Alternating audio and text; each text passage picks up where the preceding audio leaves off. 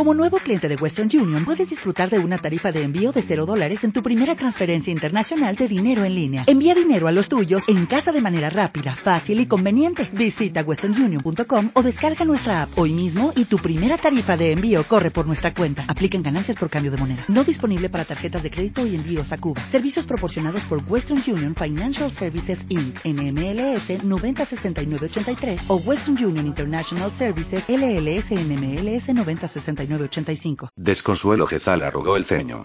Arde se lo estaba tomando con mucha calma. No era normal. Quedarán donde quedarán, siempre estaba allí cuando él llegaba. No le hacía ninguna gracia tenerla que esperar. Bastante humillante resultaba ya tener que esperar sus misivas. Estar ahí de pie como un idiota le hacía sentirse aún más esclavizado de lo que ya estaba. Alzó la vista con gesto cenudo. Como si no quisiera desentonar con su estado de ánimo, el cielo llevaba un rato soltando gotas de lluvia. De cuando en cuando le alcanzaba una y sentía un alfilerazo en la cara. Miraba las ondas que producían las gotas en la superficie gris del lago, las vetas pálidas que formaban sobre el fondo verde de los árboles y el gris de los edificios. También hacían que la silueta de la casa del creador apareciera borrosa. Al fijarse en aquel edificio su ceño se acentuó. A esas alturas ya no sabía qué pensar. Todo lo ocurrido le parecía una pesadilla febril, y, como si de una pesadilla se tratase, había decidido borrarlo de su mente y hacer como si nunca hubiera sucedido. Tal vez podría haberlo conseguido si no fuera porque cada vez que ponía un pie en la calle aquel maldito lugar aparecía en su campo visual recordándole que, bajo la aparente tranquilidad de la superficie, el mundo era un hervidero lleno de misterios incomprensibles. Maldito sea, y maldito sea también el demente de Bayard Masculo. Contempló con gesto ceñudo los prados encharcados. La lluvia mantenía a la gente alejada del parque. Hacía mucho tiempo que no lo veía así de vacío. Dos tipos de aspecto tristón se sentaban apáticamente en los bancos, recreándose en sus pequeñas tragedias privadas, y en los senderos se veían también algunos paseantes que caminaban con paso apresurado dirigiéndose a saber dónde. Uno que iba embutido en un largo abrigo avanzaba hacia él. El ceño de Jezal se desvaneció. Era ella, seguro. Llevaba el rostro completamente arrebujado en la capucha. Cierto que hacía un poco de frío, pero aquello parecía un tanto teatral. Nunca había pensado que fuera una de esas personas que se echan para atrás porque caigan cuatro gotas. Pero se sentía contento de verla. Ridículamente contento. Sonrió y avanzó rápidamente hacia ella. Cuando se encontraban a solo dos pasos, Arde se quitó la capucha. A Jezal se le cortó el aliento de la impresión. Tenía un moratón enorme en la mejilla, alrededor de un ojo, en la comisura del labio. Durante unos instantes se quedó inmóvil, embargado del estúpido deseo de ser él y no ella quien se hubiera hecho eso. Seguro que le habría dolido menos. Jezal se dio cuenta de que tenía una mano apretada contra la boca y que la estaba mirando con los ojos desorbitados, como una niñita que acabara de descubrir una araña en el baño, pero no podía hacer nada para evitarlo. Arde se limitó a ponerle mala cara. ¿Qué pasa? ¿Es que nunca has visto un moratón? Bueno, sí, pero ¿y estás bien? Pues claro que sí, Arde le rodeó y comenzó a andar por el sendero. Jezal tuvo que avivar el paso para cogerla. No es nada. Una caída tonta. Soy una torpe. Siempre lo he sido. Desde que era pequeña dijo en un tono que a Jezal le sonó excesivamente amargo. ¿Puedo hacer algo? ¿Qué quieres hacer? ¿Curármelo con un beso? De haber estado a solas, no le habría importado nada intentarlo, pero de todos modos el semblante ceñudo de Ardee dejaba bien a las claras lo que pensaba de aquello. Era raro. El moratón debería haberle dado un poco de asco, pero no era así. En absoluto. Lo que sentía más bien era un incontenible deseo de rodearla con sus brazos, de acariciarle el pelo, de susurrarle al oído palabras de consuelo. Patético. Si lo intentaba, lo más probable es que le soltara un bofetón. Y seguramente se lo tendría bien merecido. No necesitaba su ayuda. Además, maldita sea, no podía tocarla. Por donde estaban ahora había más gente.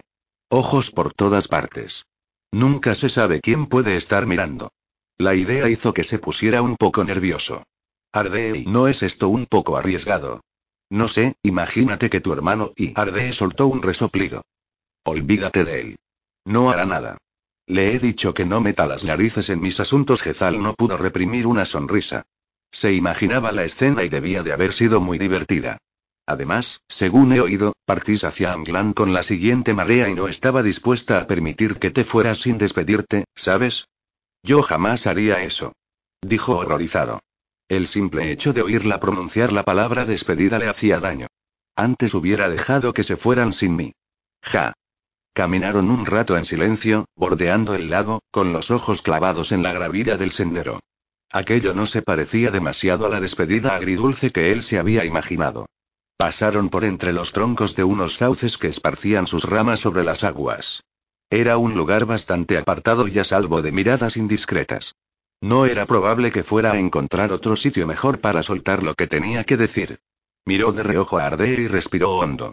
Ardei, esto, no sé cuánto tiempo voy a estar fuera. En fin, pueden ser varios meses y se mordió el labio superior. No le estaba saliendo tan bien como esperaba. Había ensayado aquel discurso frente al espejo lo menos 20 veces hasta dar con la expresión más idónea. Sería, confiada, un punto halagadora. Ahora, en cambio, las palabras brotaban de sus labios confusas y atropelladas. Confío que, bueno, que quizás, en fin, confío que me esperarás. Bueno, me imagino que seguiré por aquí. Tampoco tengo ningún otro sitio a donde ir. Pero yo que tú no me preocuparía, cuando estés en Angland tendrás muchas cosas en las que pensar. La guerra, el honor, la gloria, todo eso. Muy pronto me habrás olvidado. No. Gritó agarrándola del brazo. Jamás te olvidaré. Volvió a soltarla a toda prisa, temeroso de que alguien le hubiera visto. Al menos había conseguido que le mirara a la cara.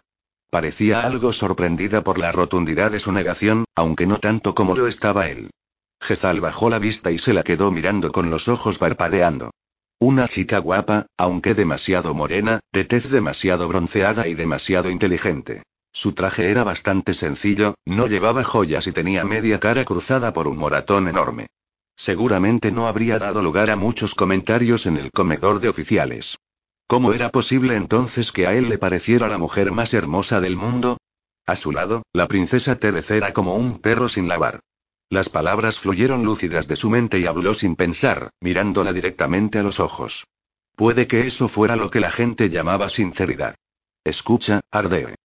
Sé que piensas que soy un asno y, bueno, supongo que en realidad lo soy, pero te puedo asegurar que no tengo la intención de serlo durante el resto de mi vida. No sé por qué me miras siquiera y tampoco sé mucho de estas cosas, pero, en fin, y pienso en ti a todas horas. Es en lo único que pienso, volvió a respirar hondo.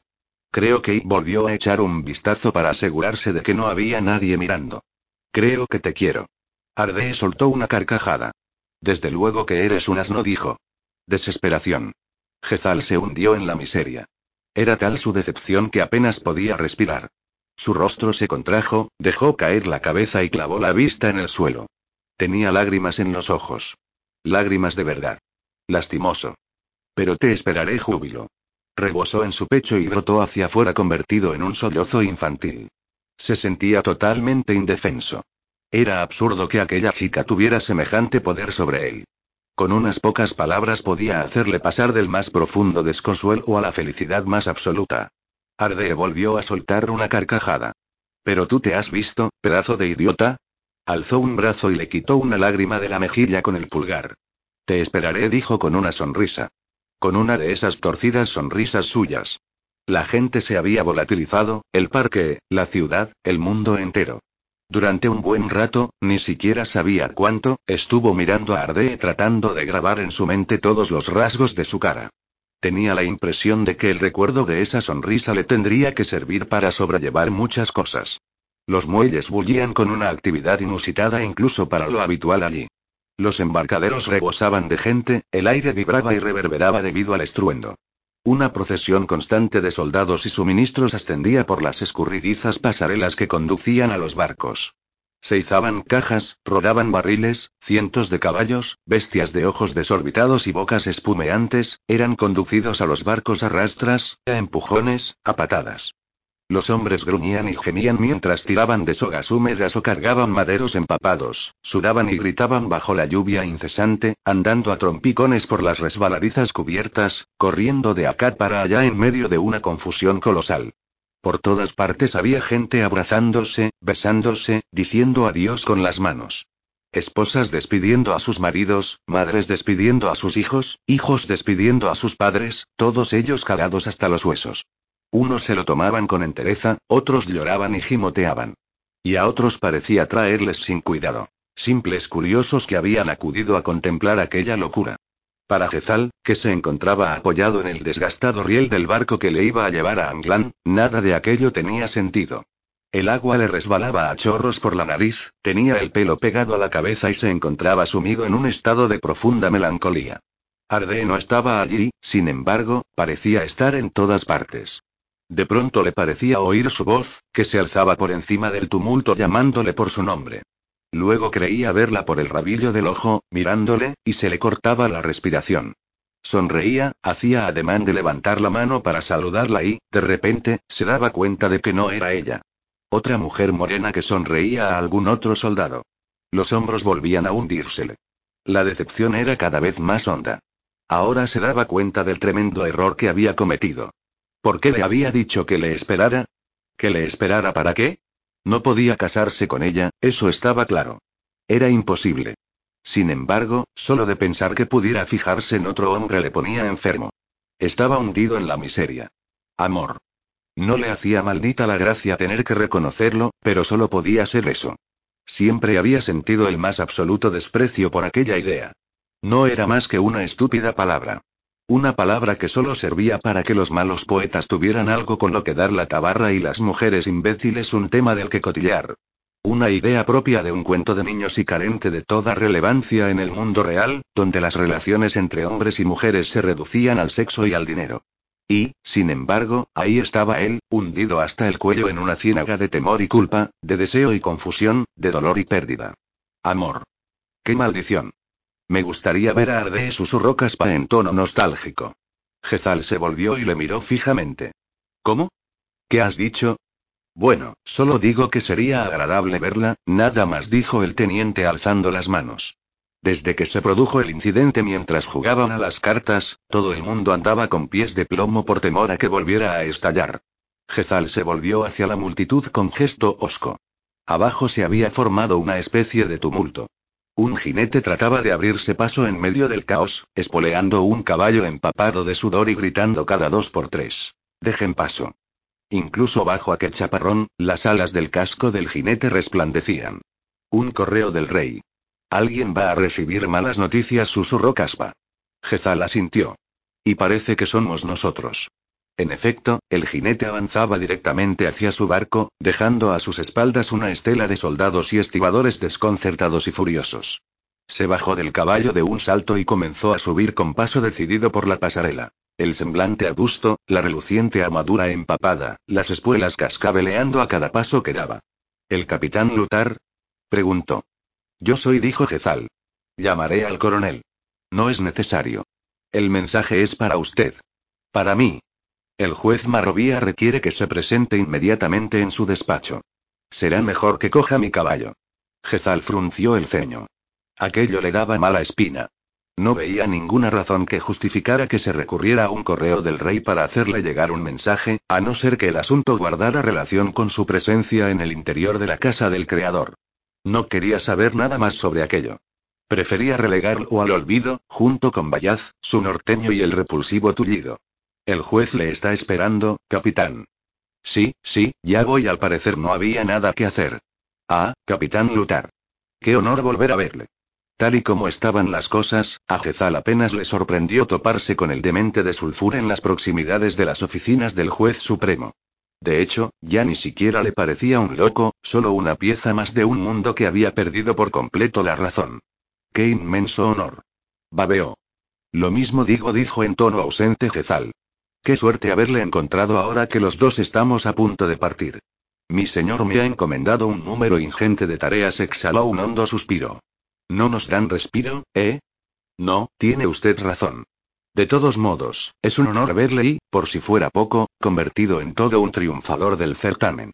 Estuve allí, sabe, fue un auténtico privilegio poder asistir a un acontecimiento como ese. Sonrió ampliamente y sus ojos de dos colores chispearon. Y pensar que estaba decidido a dejarlo. Ja. Pero no lo hizo, ya se lo dije yo. No lo hizo y ahora recoge los frutos. Los confines del mundo añadió en voz muy baja como si pronunciar aquellas palabras en voz alta pudiera desencadenar una catástrofe. Los confines del mundo. ¿Se lo imagina? Le envidio, vaya si le envidio. Jezal parpadeó. ¿Qué? ¿Qué? Ja. ¿Qué? dice. Es usted un valiente, señor. Un auténtico valiente. Y, acto seguido, Sulfur se alejó con paso vivo por la encharcada plaza de los mariscales, riéndose para sí. Jezal estaba tan desconcertado que ni siquiera se sintió con fuerzas para llamarle maldito idiota cuando estuvo demasiado lejos para poder oírle. Uno de los innumerables secretarios de Marovía le condujo por un retumbante pasillo desierto que desembocaba en unas puertas colosales. Se detuvo delante de ellas y llamó. Al oír un grito de respuesta, giró el pomo, tiró hacia sí una de las hojas y se apartó cortésmente para dejar pasar a Jezal. Ya puede pasar, dijo en voz baja al ver que Jezal nos movía. Ah, sí, sí, claro. La gigantesca cámara estaba sumida en un inquietante silencio. Apenas había muebles en aquel inmenso espacio forrado de madera, y los pocos que había eran de un tamaño exagerado, como si estuvieran pensados para unas personas mucho más grandes que Jezal. Por un instante tuvo la impresión de que había acudido a aquel lugar para verse sometido a un juicio. El gran juez Marrovía estaba sentado tras una mesa descomunal, que relucía como un espejo. Miraba a Jezal con una sonrisa cordial, aunque teñida de una cierta expresión de lástima. A su izquierda se sentaba el mariscal Baruz, que miraba hacia abajo contemplando con gesto culpable el reflejo borroso de su propio rostro. Jezal no creía que fuera posible sentirse más deprimido de lo que ya estaba, pero, al fijarse en el tercer miembro del grupo, se dio cuenta de que estaba equivocado. Ahí estaba Bayaz, con su característica sonrisa de suficiencia. Sintió un leve ataque de pánico cuando la puerta se cerró a sus espaldas. El clic del pestillo le hizo pensar en el cerrojo de una mazmorra. Bayaz se levantó y rodeó la mesa. Capitán Lutar, me alegro mucho de que haya venido. El anciano cogió la mano húmeda de Jezal, la estrechó con fuerza y luego le condujo hacia el interior de la sala. Gracias por venir. Muchas gracias. MMM y no faltaba más ni que hubiera tenido otra opción. Bueno, me imagino que estará preguntándose a qué viene todo esto. Permítame que se lo explique. Dio un paso atrás y se sentó sobre la mesa, como si fuera un tío que se dispusiera a soltar una cordial charla a su sobrino. Yo y un pequeño grupo de valientes compañeros, personas escogidas, me entiende, personas distinguidas, vamos a emprender un largo viaje. Un viaje épico. Una grandiosa aventura. No me cabe ninguna duda de que si nuestra misión se ve coronada por el éxito, se hablará de ello durante años. Durante muchos años Bayaz arqueó sus blancas cejas y su frente se cubrió de arrugas. ¿Y bien? ¿Qué le parece? MMM Jezal miró nervioso a Marovía y a Baruz, pero ninguno de los dos le dio ninguna pista que le permitiera adivinar de qué iba todo aquello. ¿Puedo hacerle una pregunta? Por supuesto, Jezal. No le importa que le llame Jezal, ¿verdad? No, MMM, claro que no. Esto, el caso es que Iberá, me pregunto qué tiene eso que ver conmigo. Bayard sonrió. Nos falta un hombre. Se produjo un tenso y prolongado silencio. Una gota de agua se desprendió del cuero cabelludo de Jezal, resbaló por su frente, se deslizó por su nariz y fue a parar a las baldosas del suelo. Un sentimiento de espanto se fue esparciendo lentamente por todo su cuerpo, desde las entrañas hasta la punta de los dedos. Yo. Masculló. Se trata de un trayecto largo, difícil y, con toda probabilidad, preñado de peligros. Ahí fuera tenemos enemigos, tanto usted como yo. Muchos más enemigos de los que se imagina. ¿Quién podría sernos más útil que un consumado espadachín como usted? ¿Todo un vencedor del certamen? Jezal tragó saliva. Le agradezco mucho su ofrecimiento, se lo digo sinceramente, pero me veo obligado a declinarlo. Mi puesto está con el ejército, ¿comprende? Dio un paso vacilante hacia atrás en dirección a la puerta. Debo ir al norte. Ahora, si me disculpan, mi barco debe de estar a punto de zarpar y me temo que su barco ya ha zarpado, capitán Terción Marovía. Su voz cálida hizo que Jezal se parara en seco. No hace falta que siga preocupándose de eso. No va a ir a England. Pero, señoría, mi compañía y ya encontraremos otro oficial para que la mande, dijo sonriendo el juez supremo. Su tono era comprensivo y cordial pero tremendamente firme. Valoro mucho sus sentimientos, créame, pero consideramos que esto es bastante más urgente. Es muy importante que haya un representante de la Unión en este asunto. Terriblemente importante, murmuró Baruz sin demasiado entusiasmo. Jezal miraba atónito a los tres ancianos. No había escapatoria. ¿Era esa la recompensa por haber ganado el certamen? Un viaje descabellado a váyase usted a saber dónde en compañía de un anciano trastornado y un grupo de salvajes. Cuánto deseaba no haberse dedicado jamás a la esgrima. No haber puesto sus ojos en un acero en su vida. Pero desear no servía de nada. No había vuelta atrás. Tengo que servir a mi patria y musitó Jezal. Bayat soltó una carcajada.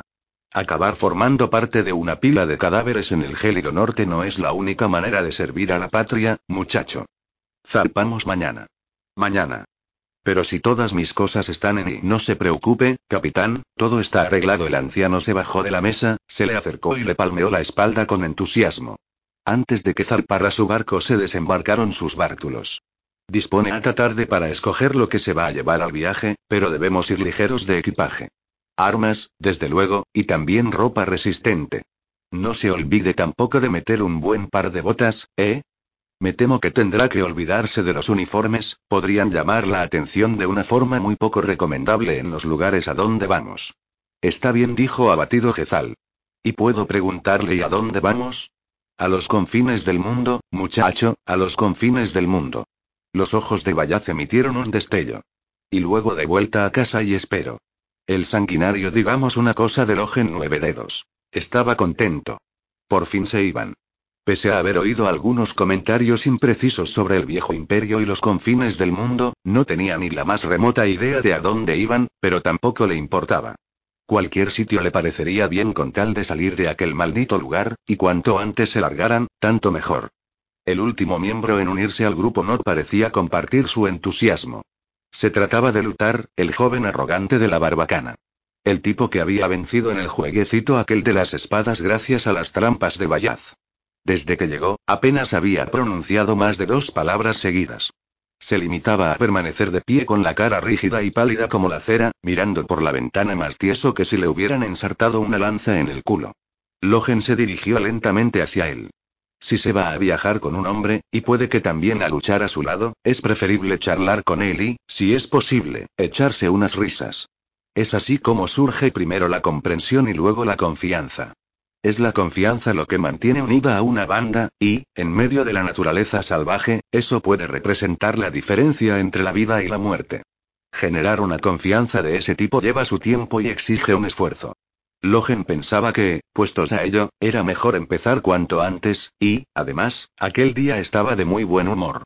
Se puso al lado de Lutar y se quedó mirando al parque mientras trataba de encontrar un terreno común en el que sembrar las semillas de tan improbable amistad. Hermoso país el suyo no lo pensaba, pero andaba escaso de ideas. Lutar se volvió hacia él y le miró de arriba abajo con gesto altanero. ¿Qué sabrá usted?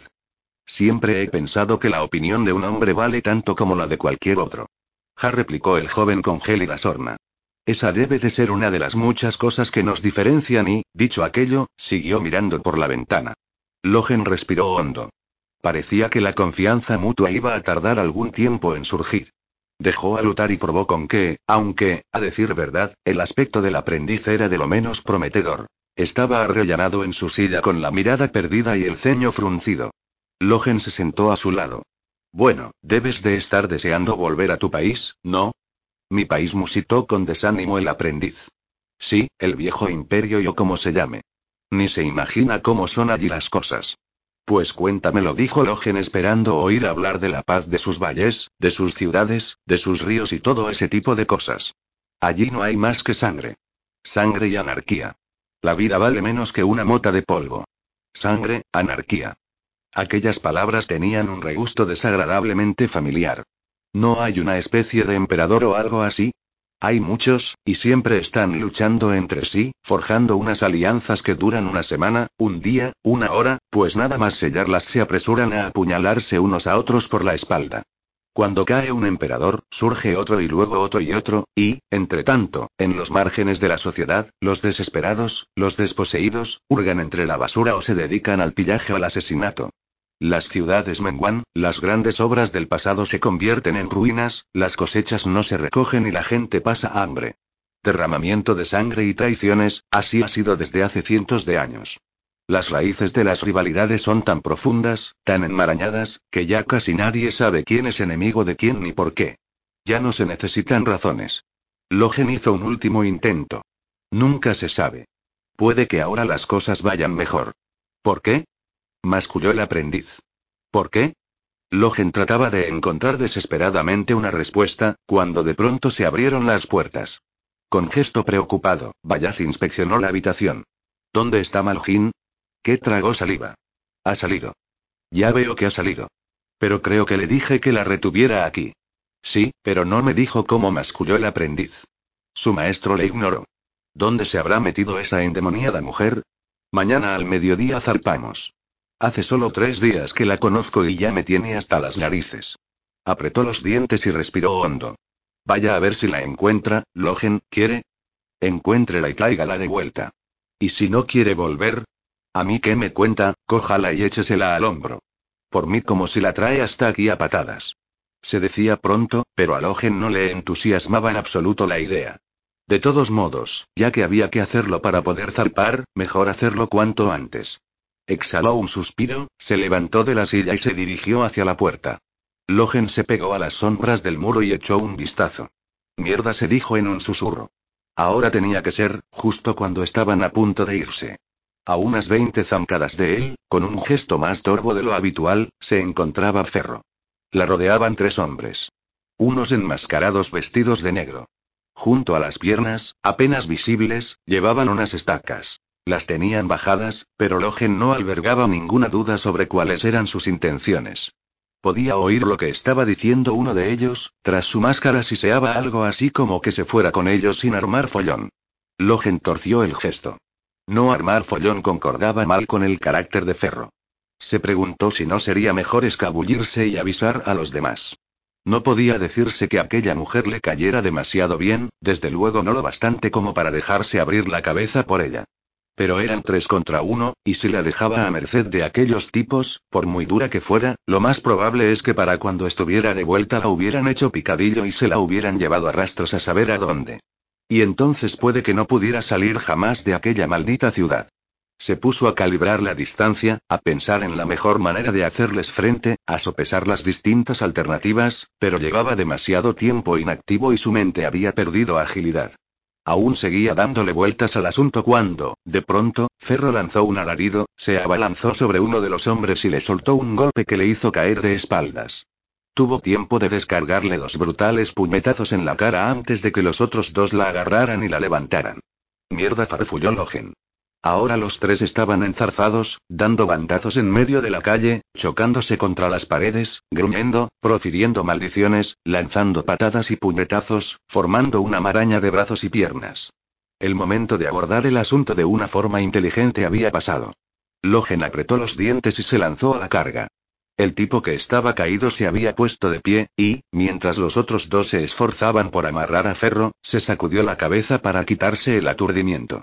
Luego alzó la estaca dispuesto a estrellársela a Ferro en el cráneo. Logen soltó un rugido. El enmascarado, sorprendido, volvió la cabeza. ¿Eh?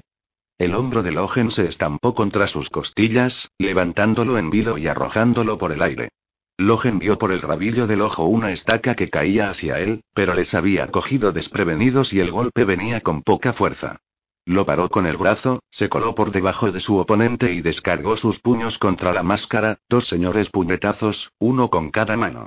El enmascarado se tambaleó hacia atrás agitando los brazos. Antes de que se cayera, Logen le cogió los puños de su gabán negro, lo alzó en volandas y lo arrojó boca abajo contra el muro. Salió rebotado emitiendo un gorgoteo y se desplomó sobre el adoquinado.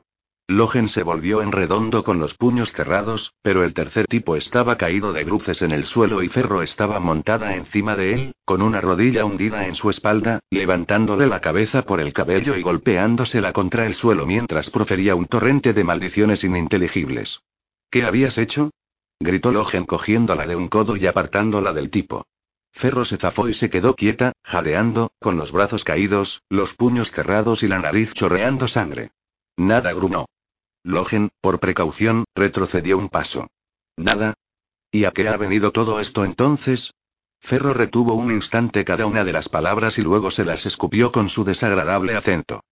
Joy Case luego se limpió la sangre de la boca con una mano y, de pronto, se quedó paralizada.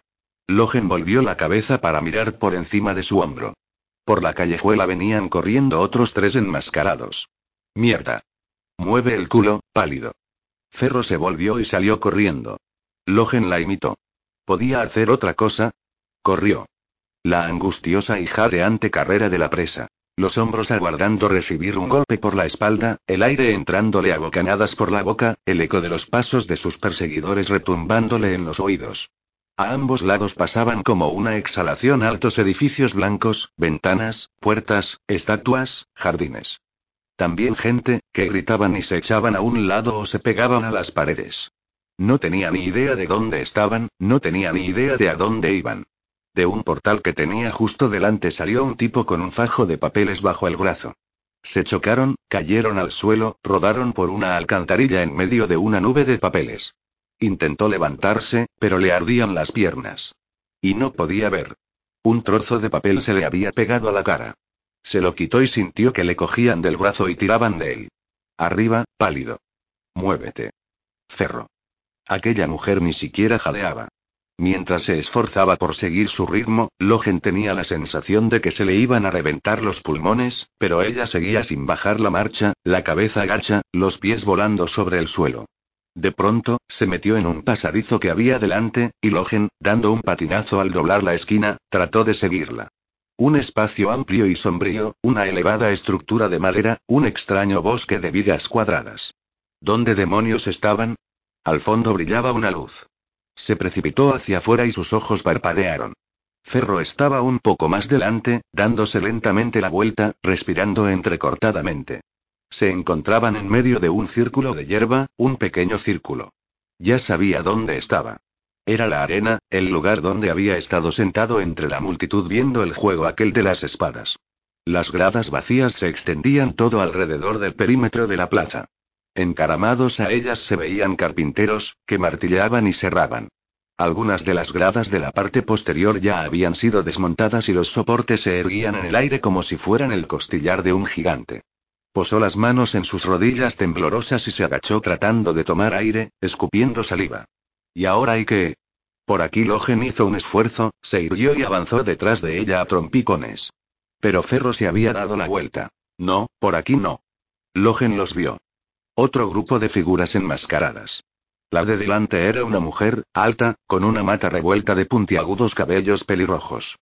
Avanzaba en silencio hacia el círculo, caminando sobre la punta de los pies, mientras movía los brazos por detrás indicándole a sus compañeros que fueran por los flancos para rodearles. Logen echó un vistazo a su alrededor, buscando algo que pudiera servirle de arma, pero no había nada, solo las gradas vacías y los grandes edificios blancos que se alzaban al fondo. Ferro se encontraba a unos cinco metros y retrocedía hacia donde estaba él. Un poco más allá otros dos enmascarados, provistos de sendas estacas, avanzaban hacia ellos bordeando sigilosamente los cercados. Cinco. Cinco en total. Mierda dijo. ¿Por qué demonios se están retrasando tanto? Refunfuñó Bayaz mientras daba vueltas por la sala. Era la primera vez que Jezal veía enfadado al viejo, y, aunque no sabía muy bien por qué, le ponía extremadamente nervioso. Cada vez que pasaba a su lado, Jezal sentía el impulso de apartarse. Me voy a dar un baño, maldita sea. Quizá pasen meses antes de que pueda volver a hacerlo. Meses. Bayard salió de la habitación hecho una furia y cerró la puerta del cuarto de baño de un portazo, dejando a Jezal a solas con el aprendiz. Debían de ser más o menos de la misma edad, pero, aparte de eso, Jezal no veía que tuvieran nada más en común y, mientras lo miraba, no disimulaba su desprecio. Un ratón de biblioteca, uno de esos tipos enfermizos y enclenques. Esa forma de dar vueltas por la habitación con aspecto enfurruñado y abatido resultaba patética. Y grosera, además. Indignantemente grosera. Jezal echaba uno en silencio. ¿Quién se había creído que era ese crío arrogante? ¿Qué razones tenía él para sentirse tan contrariado? No era él a quien le habían robado la vida. Claro que, puestos a tener que quedarse con uno de ellos, las cosas podrían haber sido bastante peor. Podría haberle tocado el norteño tarado, con su cháchara trabada y titubeante. O la bruja gurka, que lo único que sabía hacer era mirar fijamente con sus malignos ojos amarillos. Solo de pensarlo se estremeció. Gente distinguida, había dicho Bayaz. De no haber sido porque estaba a punto de que se le saltaran las lágrimas, se habría puesto a reír a carcajadas. Gezal se dejó caer en una silla de respaldo alto que tenía varios almohadones en el asiento, pero ni siquiera así consiguió sentirse cómodo. Sus amigos ya estaban camino de Angland y los empezaba a echar de menos. A West, a Caspa, a Halenorm. Incluso al cabrón de Brint. Camino del honor, camino de la fama.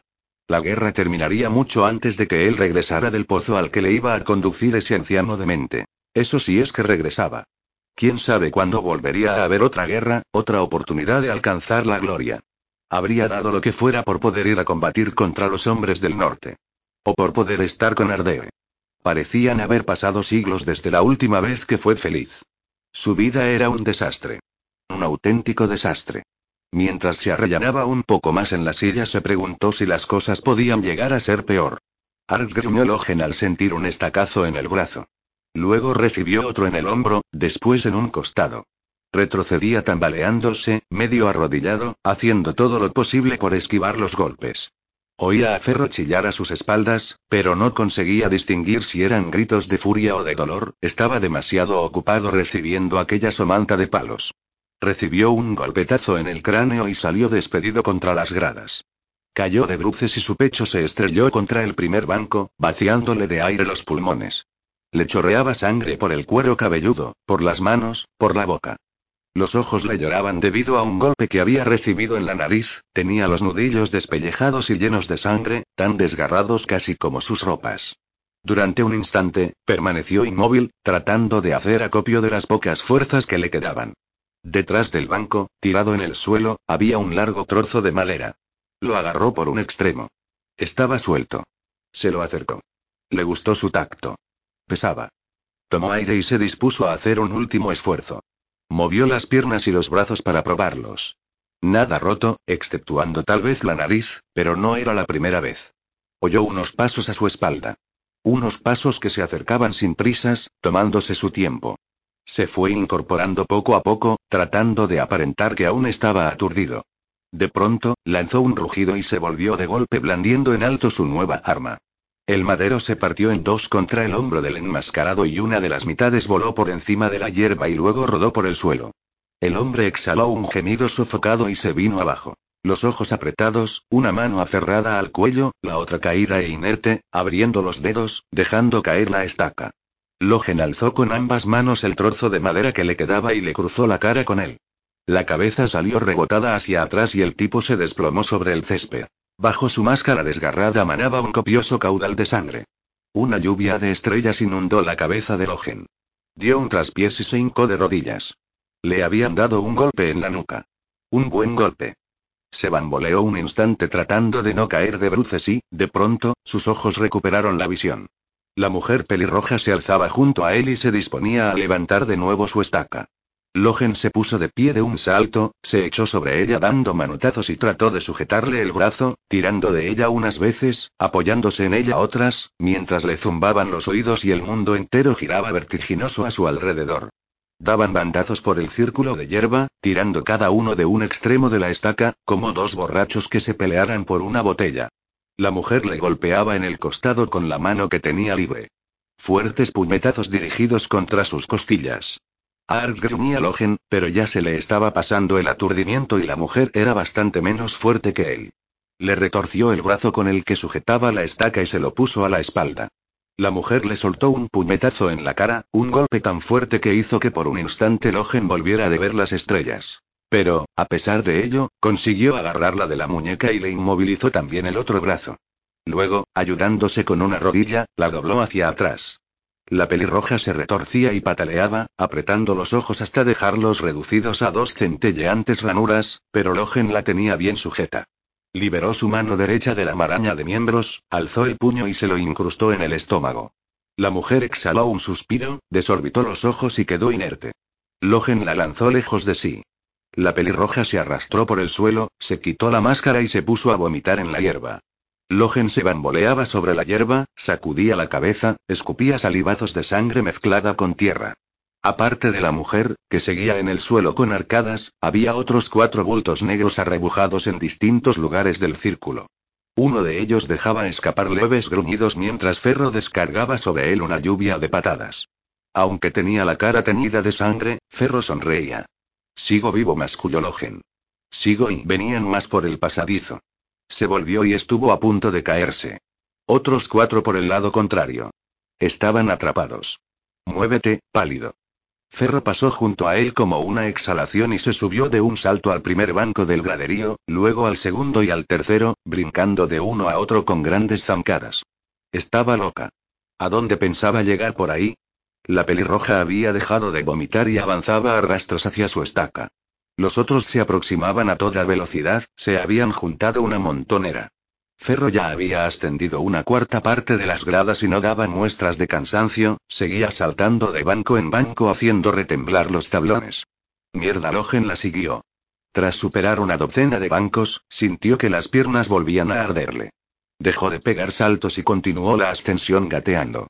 Mientras trepaba por encima de los respaldos de los bancos veía a los enmascarados que tenía detrás. Le seguían con la mirada, le señalaban y se llamaban a gritos los unos a los otros mientras se iban esparciendo por el graderío. Ahora avanzaba muy despacio. Cada banco era como una montaña. El enmascarado que tenía más cerca se encontraba ya a solo dos filas de él. Siguió trepando, alto, cada vez más alto. Sus manos ensangrentadas se aferraban a la madera, sus rodillas ensangrentadas se raspaban contra los bancos, el ruido de su propia respiración le retumbaba en la cabeza, la piel le hormigueaba debido al sudor y al miedo. De repente se encontró frente a un hueco. Exhaló un grito ahogado y se quedó oscilando al borde del vacío agitando las manos para no perder el equilibrio. Estaba cerca de los tejados de los edificios, pero la mayor parte de los asientos de aquella zona ya habían sido desmontados y lo único que quedaba eran los soportes. Unos pilares unidos entre sí por estrechas vigas y con mucho espacio vacío entre medias. Vio cómo Ferro saltaba de poste en poste y luego atravesaba corriendo un tablón que oscilaba, sin que pareciera preocuparle en lo más mínimo el vacío que se abría a ambos lados. Finalmente, se plantó de un salto en un tejado plano que había al otro extremo, muy por encima de donde él se encontraba. A Logen le pareció que estaba infinitamente lejos. Mierda Logen estiró los brazos para mantener el equilibrio y avanzó tambaleándose por la viga que le quedaba más cerca, arrastrando los pies como si fuera un anciano. El corazón le martilleaba el pecho como una maza que golpeara un yunque. Las rodillas, fatigadas por la ascensión, le temblaban. Intentó abstraerse de los ruidos y de los gritos de los hombres que le perseguían para concentrar su vista en la nudosa superficie de la vida, ya que no podía mirar hacia abajo sin ver el laberinto de madera que tenía debajo y las diminutas losas que se divisaban al fondo. Muy a lo lejos. Con paso inseguro se plantó en una pasarela que seguía intacta y la cruzó muy deprisa hasta llegar al otro extremo. Luego se aupó a una viga que había por encima de su cabeza, enroscó sobre ella las piernas y comenzó a trepar con el trasero pegado a la madera mientras se repetía una y otra vez. Sigo vivo. El enmascarado que le seguía más de cerca había llegado ya a la pasarela y la cruzaba corriendo en dirección a él. La viga moría en lo alto de uno de los postes aislados. Un cuadrado de madera de apenas un metro de superficie. Más allá se abría el vacío. Dos zancadas de vacío. Luego otro cuadrado en lo alto de otro mástil vertiginoso y, finalmente, el tablón que desembocaba en el tejado plano. Ferro le estaba observando desde el pretil. Salta. Chilló. Salta, pálido de mierda. Saltó. Sintió la acometida del viento. Su pie izquierdo aterrizó en el cuadrado de madera, pero no hubo forma de frenarse. Se golpeó el pie derecho contra el tablón. Se le torció el tobillo, la rodilla cedió. El mundo dio un vuelco vertiginoso. Su pie izquierdo aterrizó, mitad en la madera, mitad fuera. El tablón traqueteó. Durante un instante eterno se encontró en el aire agitando los brazos. Uf. Su pecho se estrelló contra el pretil. Intentó agarrarse, pero estaba sin aliento. Empezó a resbalar hacia atrás, poco a poco, centímetro a centímetro. Primero vio el tejado, luego solo sus manos y finalmente lo único que vio fueron las piedras que tenía pegadas a la cara. Socorro susurró, pero nadie vino a socorrerle. Debajo tenía una buena caída, lo sabía. Una caída muy, muy prolongada, y esta vez al fondo no había agua. Solo piedras, duras, planas, letales. Oyó un traqueteo. El enmascarado estaba cruzando el tablón. Oyó también que alguien gritaba, pero nada de eso importaba ya. Resbaló hacia atrás otro poco más, y sus manos trataron de aferrarse desesperadamente al frágil mortero. Socorro masculló, pero no había nadie que pudiera socorrerle. Solo los enmascarados y Ferro, y ninguno de ellos parecía pertenecer al tipo de personas que suelen socorrer a sus semejantes. De pronto, oyó un golpe seco seguido de un chillido de pánico. Ferro había dado una patada al tablón y el enmascarado se precipitaba al vacío. Durante un buen rato el chillido se fue desvaneciendo a lo lejos hasta que finalmente se oyó un golpe y se cortó en seco. El enmascarado se había estrellado contra el lejano suelo, y Logen no ignoraba que no tardaría en hacerle compañía. Más vale ser realista con este tipo de cosas. Esta vez no habría ninguna corriente que le depositara en la orilla. Las puntas de sus dedos resbalaban lentamente, el mortero empezaba a desmenuzarse. El combate, la carrera, la ascensión habían consumido todas sus fuerzas. Se preguntó qué ruido haría cuando se precipitara al vacío. Socorro musitó. Unos dedos fuertes se cerraron en torno a su muñeca. Unos dedos oscuros, sucios. Oyó un gruñido y sintió que tiraban de su brazo con fuerza. Soltó un gemido. El borde del pretil volvió a aparecer. Luego vio a Ferro, con los dientes apretados, los ojos entrecerrados por el esfuerzo, las venas del cuello hinchadas, la cicatriz de su cara morena lívida. Logen se aferró al tablón con la otra mano, pasó su pecho por encima y luego logró montar una rodilla. Ferro le hizo el trecho que quedaba, y Logen rodó hacia el otro lado, cayó de espaldas y se quedó tumbado mirando el cielo blanquecino mientras boqueaba como un pez recién sacado del agua. Sigo vivo, masculló al cabo de un instante. Casi no se lo creía. No se habría sorprendido en exceso si Ferro le hubiera pisado las manos y le hubiera hecho caer. El rostro de ella apareció por encima de él, mirándole fijamente con sus ojos amarillos, enseñándole los dientes en un gesto de furia. Maldito gordo pálido. Ferro se apartó de él sacudiendo la cabeza, se acercó a un muro y comenzó a treparlo rápidamente en dirección a un tejado de escasa pendiente que había un poco más arriba. Mientras la miraba, un rictus de dolor se dibujó en el semblante de Logen. ¿Es que no se cansaba nunca? Él tenía los brazos machacados, cubiertos de arañazos, de moratones. Las piernas le ardían y otra vez estaba sangrando por la nariz. Le dolía todo el cuerpo. Se dio la vuelta y miró hacia abajo. A unas veinte zancadas, justo al borde de la última fila de bancos, había un enmascarado mirándole. Otros cuantos buscaban un poco más abajo una forma de seguir subiendo. Muy a lo lejos, en el círculo amarillo de hierba, distinguió una pequeña figura negra de cabello pelirrojo que daba órdenes señalando a uno y otro lado y luego apuntaba hacia donde estaba él. Tarde o temprano conseguirían subir hasta allí. Ferro estaba encaramada a la cúspide del tejado. Su silueta, andrajosa y oscura, se recortaba sobre el cielo resplandeciente. Quédate ahí si quieres, le gritó, y, acto seguido, se dio media vuelta y se perdió de vista. Logen soltó un gemido y se levantó, soltó otro gemido y se dirigió hacia el muro arrastrando los pies, suspiró y se puso a buscar un asidero para las manos. ¿Dónde se ha metido todo el mundo? inquirió Maese Pielargo. ¿Dónde está mi ilustre patrón? ¿Dónde está Maese Nueve Dedos? ¿Dónde está la encantadora dama Maljín? Gezal echó un vistazo alrededor. El enfermizo aprendiz estaba demasiado absorto con sus propias penalidades para molestarse en responderle. Los otros dos no sé, pero Vallaz está en el baño. Válgame Dios, jamás he conocido un hombre más aficionado al baño. Espero que los otros dos no tarden mucho. Todo está a punto, ¿sabe? El barco está listo. Los pertrechos embarcados. Las demoras no van conmigo. No, señor. Si no partimos con la marea, nos tocará quedarnos aquí hasta ahí. El hombrecillo se interrumpió y miró fijamente a Jezal. Una sombra de preocupación asomó a su semblante. Mi joven amigo, parece usted contrariado. Acongojado, diría yo. ¿Hay algo que el hermano Pielargo pueda hacer por usted? Jezal estuvo a punto de decirle que no se metiera donde no le llamaban, pero finalmente optó por responder con un destemplado. No, no. Apuesto a que se trata de una mujer, ¿me equivoco? Gezal alzó bruscamente la vista, preguntándose cómo era posible que aquel tipo lo hubiera adivinado. ¿Su esposa, tal vez? No. No estoy casado. No se trata de eso. Es solo que, bueno, y intentó dar con las palabras adecuadas pero no lo consiguió. No tiene nada que ver con eso. Ah, entonces se trata de un amor prohibido, un amor secreto, ¿verdad? Dijo el navegante con una sonrisa cómplice. Abochornado, Gezal se dio cuenta de que se había sonrojado. Ajá, ya veo que he acertado. No hay fruta más dulce que la fruta prohibida, ¿eh, querido amigo? ¿Eh? ¿Eh? Pielargo acompañó sus palabras con un movimiento de cejas que a Jezal le resultó profundamente desagradable. ¿Por qué se estarán retrasando tanto esos dos? Le traía al fresco, pero tenía que cambiar de tema como fuera. Malgin y nueve dedos. Harrió pie largo inclinándose hacia él. ¿No será que también ellos tienen un amor secreto, eh? A lo mejor se han escabullido a alguna parte para dar rienda suelta a sus impulsos naturales. ¿Se imagina a esos dos, sí? Debe de ser todo un espectáculo, ¿no? Ja. Jezal torció el gesto.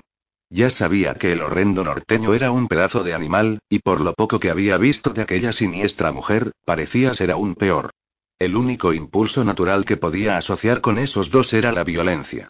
Solo de pensar en ello se sentía sucio. Los tejados no parecían acabarse nunca. Subían uno y bajaban otro. Caminaban con cautela por las aristas, posando un pie a cada lado de las resbaladizas vertientes, avanzaban paso a paso por las cornisas, tratando de no pisar los trozos de muro que parecían más inestables. De vez en cuando, Logen alzaba un instante la mirada. Y tras recorrer un mar interminable de pizarras húmedas, tejas picadas y plomo desgastado, obtenía una mareante vista de la lejana muralla de la e incluso a veces de la ciudad, que asomaba un poco más allá. Aquello podría haberse parecido bastante a un tranquilo paseo de no haber sido por Ferro, que seguía avanzando a toda prisa, con paso seguro, maldiciéndole, apremiándole e impidiéndole pensar en la vista, en los escalofriantes precipicios que bordeaban o en las negras figuras que sin duda seguían buscándoles por ahí abajo. En algún momento de la pelea a Ferro le habían desgarrado una manga de la camisa, y el jirón de tela ondeaba en torno a su muñeca incomodándola en la escalada. Soltó un gruñido y se la arrancó a la altura del hombro. Logen sonrió para sí al recordar lo mucho que le había costado a Bayat convencerla para que cambiara sus apestosos harapos por ropas nuevas. Ahora estaba más sucia que nunca, tenía la camisa empapada de sudor, salpicada de manchas de sangre y recubierta con la mugre de los tejados. Ferro se volvió un momento y vio que la estaba mirando. Muévete, pálido le apremió. No distingues los colores, ¿verdad? Ferro no le hizo caso y siguió trepando. Rodeó una chimenea humeante y resbaló sobre su vientre por las sucias pizarras hasta desembocar en una estrecha cornisa que separaba dos tejados. Logen la siguió a trancas y barrancas. Ningún color en absoluto, ¿no? ¿Y? Le soltó sin tan siquiera volverse. ¿Por qué me llamas pálido entonces? Ferro se volvió. ¿Es que no eres pálido? Logen se miró los antebrazos. Dejando a un lado el morado de los cardenales, el rojo de los arañazos y el azul de las venas, el resto, tenía que reconocerlo, era más o menos pálido. Frunció el ceño. Lo que yo decía. Luego se alejó correteando por entre los dos tejados y al llegar al final del edificio miró hacia abajo. Logen la siguió y se asomó cautelosamente al precipicio. En la calle que tenían debajo se veía un par de tipos deambulando. Estaba muy lejos y no había ningún medio para bajar. Tendrían que regresar por donde habían venido. Ferro ya se había retirado del borde y se encontraba detrás de él. Una leve brisa rozó la mejilla de Logen. Los pies de Ferro se impulsaron sobre el borde del tejado y un instante después estaba en el aire. Logen contempló boquiabierto cómo Ferro volaba sobre el vacío, la espalda arqueada, los pies y los brazos dando sacudidas en el aire. Aterrizó en un tejado plano, una superficie de plomo gris veteada de musgo, dio una voltereta y luego recuperó suavemente la verticalidad. Logen se humedeció los labios y se señaló el pecho. Ferro asintió. Era posible que el tejado solo estuviera unos tres metros más abajo, pero el espacio vacío que le separaba de él debía de rondar los seis metros, un largo trayecto. Retrocedió lentamente para tomar la máxima carrerilla posible. Respiró hondo un par de veces y cerró los ojos un instante. En cierto modo tampoco estaría tan mal caerse. Nada de canciones, nada de historias. Una simple mancha roja en medio de una calle perdida.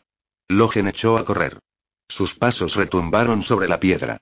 El aire soplaba en su boca, azotaba sus ropas desgarradas. El tejado se acercaba volando hacia él. Aterrizó con una sacudida, rodó una vez, igual que Ferro, y luego se levantó a su lado. Seguía vivo. Ja. Gritó. ¿Qué me dices a eso? Se oyó un crujido, luego un chasquido y, acto seguido, el tejado cedió bajo los pies de Logen. Antes de caer se agarró desesperadamente a Ferro, que no pudo hacer nada para evitar caer con él. Durante un instante terrible, Logen dio una voltereta en el aire mientras aullaba y lanzaba zarpazos inútilmente, tratando de agarrarse a alguna parte. Luego se estrelló de espaldas. Tosió, medio asfixiado por el polvo, sacudió la cabeza, comenzó a mover su cuerpo dolorido. Se encontraba en una habitación que parecía sumida en una oscuridad impenetrable por contraste con la luminosidad de fuera. Grandes cantidades de polvo flotaban en el haz de luz que entraba por el agujero del tejado. Debajo tenía algo blando. Una cama. Estaba vencida hacia un lado y las mantas se encontraban cubiertas de trozos de escayola. Encima de sus piernas había un bulto. Ferro. No pudo reprimir una risa. Al fin volvía a estar en la cama con una mujer. Aunque, por desgracia, no se parecía demasiado a como él lo había imaginado. Maldito pálido de mierda. Refunfuñó Ferro, que acto seguido se levantó de un salto y corrió hacia la puerta soltando un reguero de astillas y pedazos de escayola por su polvorienta espalda. Agarró el pomo y dio un tirón. Cerrada. Está ahí. Logen pasó como una centella a su lado, embistió la puerta, la arrancó de cuajo y cayó despatarrado en el pasillo que había al otro lado. Ferro saltó por encima de él. Arriba, pálido, arriba. Del borde de la puerta se había desgajado un trozo de madera con un par de clavos en un extremo. Logen pensó que podía serle útil y arrambló con él. Luego se puso trabajosamente de pie y avanzó con paso tambaleante por el pasillo hasta llegar a una bifurcación. A cada lado se extendía un corredor en penumbra. Unas pequeñas ventanas proyectaban manchas de luz sobre las oscuras esteras del suelo. No había forma de saber hacia dónde había tirado Ferro. Decidió tomar el de la derecha, en dirección a un tramo de escaleras. Al fondo, avanzando hacia él, divisó una figura que se movía lentamente por el pasillo en penumbra. Una figura espigada y fina como una araña negra que caminaba sobre las puntas de los pies. Un rayo de luz iluminó unos cabellos pelirrojos. Otra vez tú. Dijo Logen mientras sopesaba en su mano el trozo de madera. Sí. Otra vez yo. Se oyó un cascabeleo y un destello metálico surcó la oscuridad. Logen sintió como el trozo de madera se le escapaba de los dedos y luego lo vio pasar volando por encima del hombro de la mujer y rodar estrepitosamente por el pasillo. Volvía a estar desarmado, pero la mujer tampoco le dio tiempo de angustiarse. Tenía algo en la mano, una especie de cuchillo, y lo lanzó contra él. Esquivó su trayectoria y el objeto pasó silbando junto a su oreja, luego la mujer hizo un movimiento brusco con el otro brazo y Logen recibió una cuchillada en la cara, justo por debajo de un ojo. Inmediatamente se pegó a la pared, tratando de comprender a qué clase de magia se estaba enfrentando. Una especie de cruz de metal, eso era lo que tenía la mujer en la mano, tres hojas curvas, una de ellas con un gancho en la punta. Una cadena colgaba de una argolla que había en el mango y desaparecía en la manga de la mujer. El extraño cuchillo volvió a salir disparado. Logen ladeó la cabeza y la cosa aquella le pasó a un centímetro de la cara, luego salió lanzada hacia atrás soltando chispas a lo largo de la pared y regresó suavemente a las manos de la mujer. La pelirroja lo dejó caer. El objeto se balanceó colgado de la cadena, repiqueteó contra el suelo y, luego, cuando la mujer comenzó a avanzar lentamente, se puso a bailotear y a dar botes en el aire. De pronto, la pelirroja dio otra sacudida con su muñeca y aquello volvió a salir lanzado. Logen trató de esquivarlo, pero las cuchillas le rasgaron el pecho y un reguero de su sangre salpicó la pared. Logen se lanzó hacia adelante con los brazos estirados pero no logró atrapar nada. Luego oyó un cascabeleo y sintió que perdía pie. Su tobillo, atrapado por la cadena, se retorció dolorosamente mientras la mujer se hacía a un lado. Cayó de bruces, comenzó a levantarse. La cadena se le enrolló al cuello. Justo antes de que se tensara del todo logró interponer una mano. Tenía a la mujer encima, sentía su rodilla apretada contra su espalda, la oía resoplar tras la máscara mientras tiraba y tiraba de la cadena, que cada vez se le clavaba más en la palma de la mano. Logen soltó un gruñido, logró ponerse de rodillas y se levantó con paso vacilante. La mujer seguía montada a su espalda, descargando todo su peso sobre él, tirando de la cadena con todas sus fuerzas. Logen echó hacia atrás la mano que tenía libre pero no consiguió agarrarla, no podía quitársela de encima, la tenía pegada como si fuera un percebe. Apenas podía respirar ya. Tambaleándose, dio dos pasos adelante y luego se dejó caer de espaldas. Oyó susurrar a la mujer junto a su oído mientras su peso la aplastaba contra el suelo. La cadena se aflojó lo bastante para que Logen pudiera ahuecarla y escurrirse fuera. Estaba libre. Rodó por el suelo, agarró el cuello de la mujer con su mano izquierda y empezó a apretar. La pelirroja le golpeaba con las rodillas, le lanzaba puñetazos, pero tenía encima todo su peso y sus golpes llegaban con muy poca fuerza. Gruñían, bufaban, graznaban como animales con las caras prácticamente pegadas. Un par de gotas de sangre se desprendieron del corte que Logen tenía en la mejilla y cayeron sobre la máscara. La mujer alzó una mano y le fue tentando la cara mientras trataba de empujársela hacia atrás. De pronto, le metió un dedo en una de sus fosas nasales. Ah, arg. Aulló Logen. Un dolor punzante le taladró la cabeza. Soltó a su presa y se puso de pie cubriéndose la cara con las manos. La mujer se apartó dando toses y le soltó una patada en las costillas que le hizo doblarse, pero Logen seguía teniendo sujeta la cadena y tiró de ella con todas sus fuerzas. El brazo de la pelirroja se estiró de golpe, soltó un alarido y salió disparada hacia Logen, que la recibió con un rodillazo que le cortó la respiración. Luego la agarró por la parte de atrás de la camisa, la alzó en vilo y la arrojó por las escaleras. La pelirroja rodó desmadejada dando botes por los escalones y, finalmente, se quedó detenida sobre un costado poco antes de llegar al final de las escaleras. Logen estuvo tentado de bajar para rematar la faena, pero no había tiempo. Seguro que en el lugar de donde venía había más de los suyos. Se dio la vuelta y comenzó a deshacer el camino sin parar de maldecir su tobillo torcido. Se oían ruidos por todas partes, ecos de procedencia desconocida que llenaban el pasillo de ecos. Lejanos traqueteos y golpes, gritos, chillidos. Logen escrutaba la oscuridad mientras avanzaba cojeando, empapado de sudor y apoyando una mano en la pared para no perder el equilibrio. Al llegar a una esquina, se asomó para ver si el camino estaba despejado. Entonces sintió algo frío en el cuello. Un cuchillo. ¿Sigues vivo? Le susurró una voz al oído. No es fácil matarte, ¿eh, pálido? Ferro. Logen le apartó lentamente la mano. ¿De dónde ha sacado ese cuchillo? Ojalá tuviera él uno. Me lo ha dado ese en el suelo, ahobillado junto a la pared. Había un bulto. Las esteras que tenía a su alrededor estaban teñidas de sangre oscura. Por aquí. Ferro comenzó a avanzar por el pasillo, caminando agachada. Logen seguía oyendo ruidos por debajo de ellos, por los lados, por todas partes.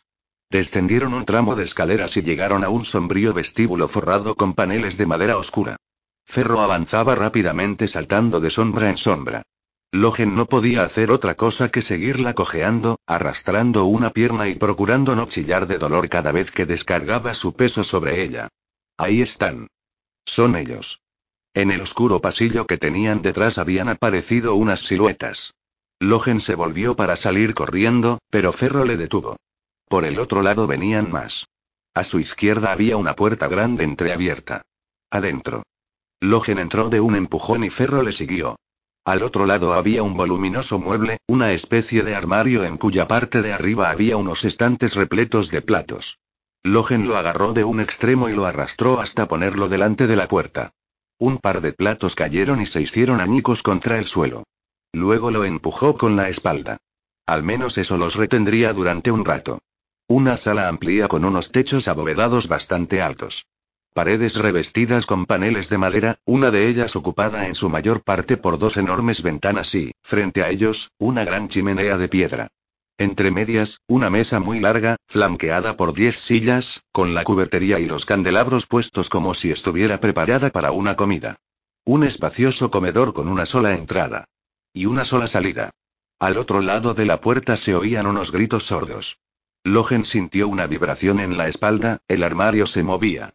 Sonó un traqueteo y un plato cayó del estante, rebotó en su hombro y se estrelló contra las losas esparciendo fragmentos de loza por el suelo. Vaya un plan de mierda, gruñó Ferro.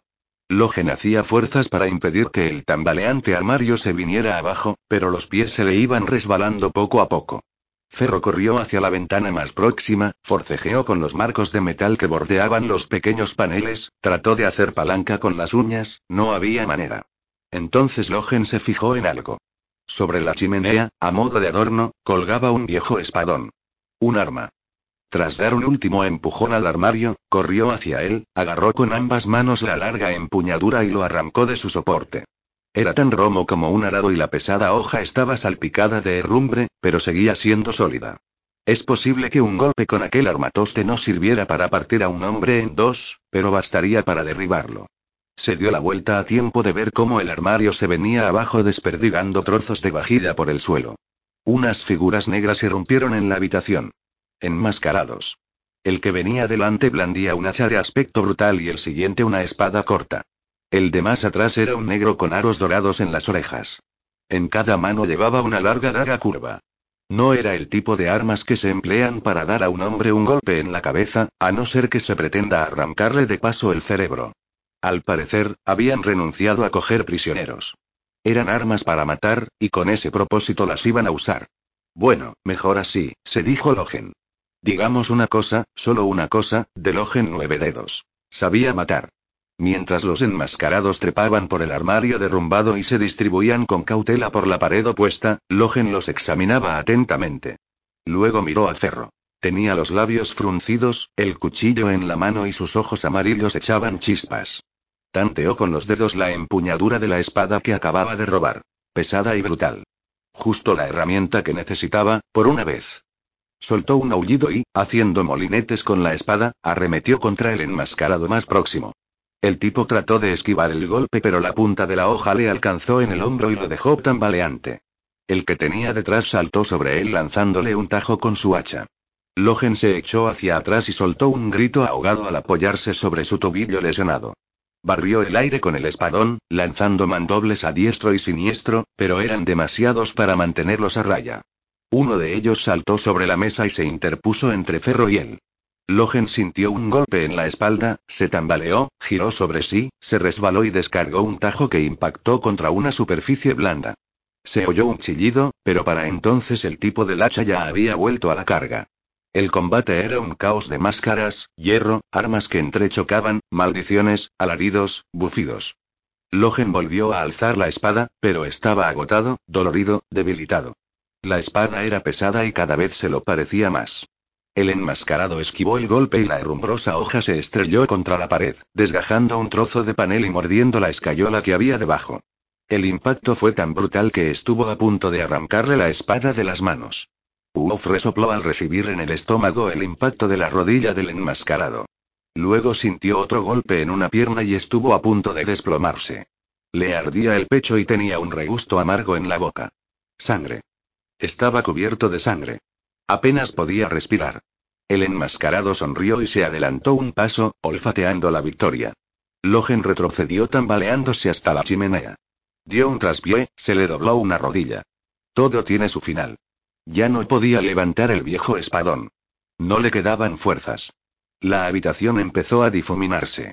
Todo tiene su final, pero algunas cosas no desaparecen, solo aguardan inmóviles, olvidadas y Logen sintió una especie de frío en las entrañas, una sensación que no había experimentado desde hacía mucho tiempo. No murmuró. Ya me libré de ti, pero era demasiado tarde. Demasiado tarde y sí, estaba cubierto de sangre, y le gustaba. Él siempre había estado cubierto de sangre. Pero estaba de rodillas, y eso ya no le gustaba tanto. El sanguinario no se arrodilla ante ningún hombre.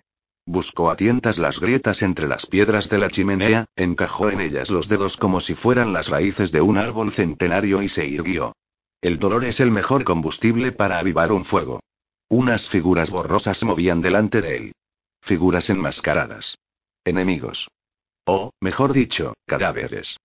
Estás herido, norteño. Los ojos del tipo que tenía más cerca lanzaban chispas detrás de su máscara y la hoja de su hacha bailoteaba en el aire. ¿A qué esperas para rendirte? ¿Herido? El sanguinario echó la cabeza hacia atrás y soltó una carcajada. Te voy a enseñar lo que es estar herido.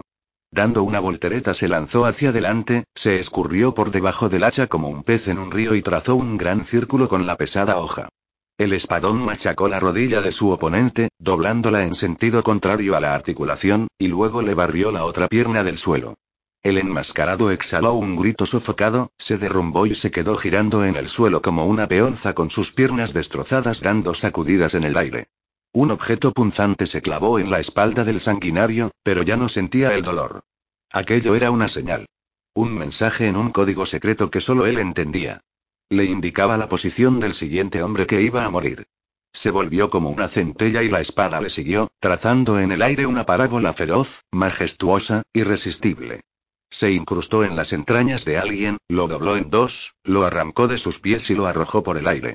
El bulto rebotó contra la pared que había junto a la chimenea y cayó al suelo en medio de una lluvia de trozos de escayola.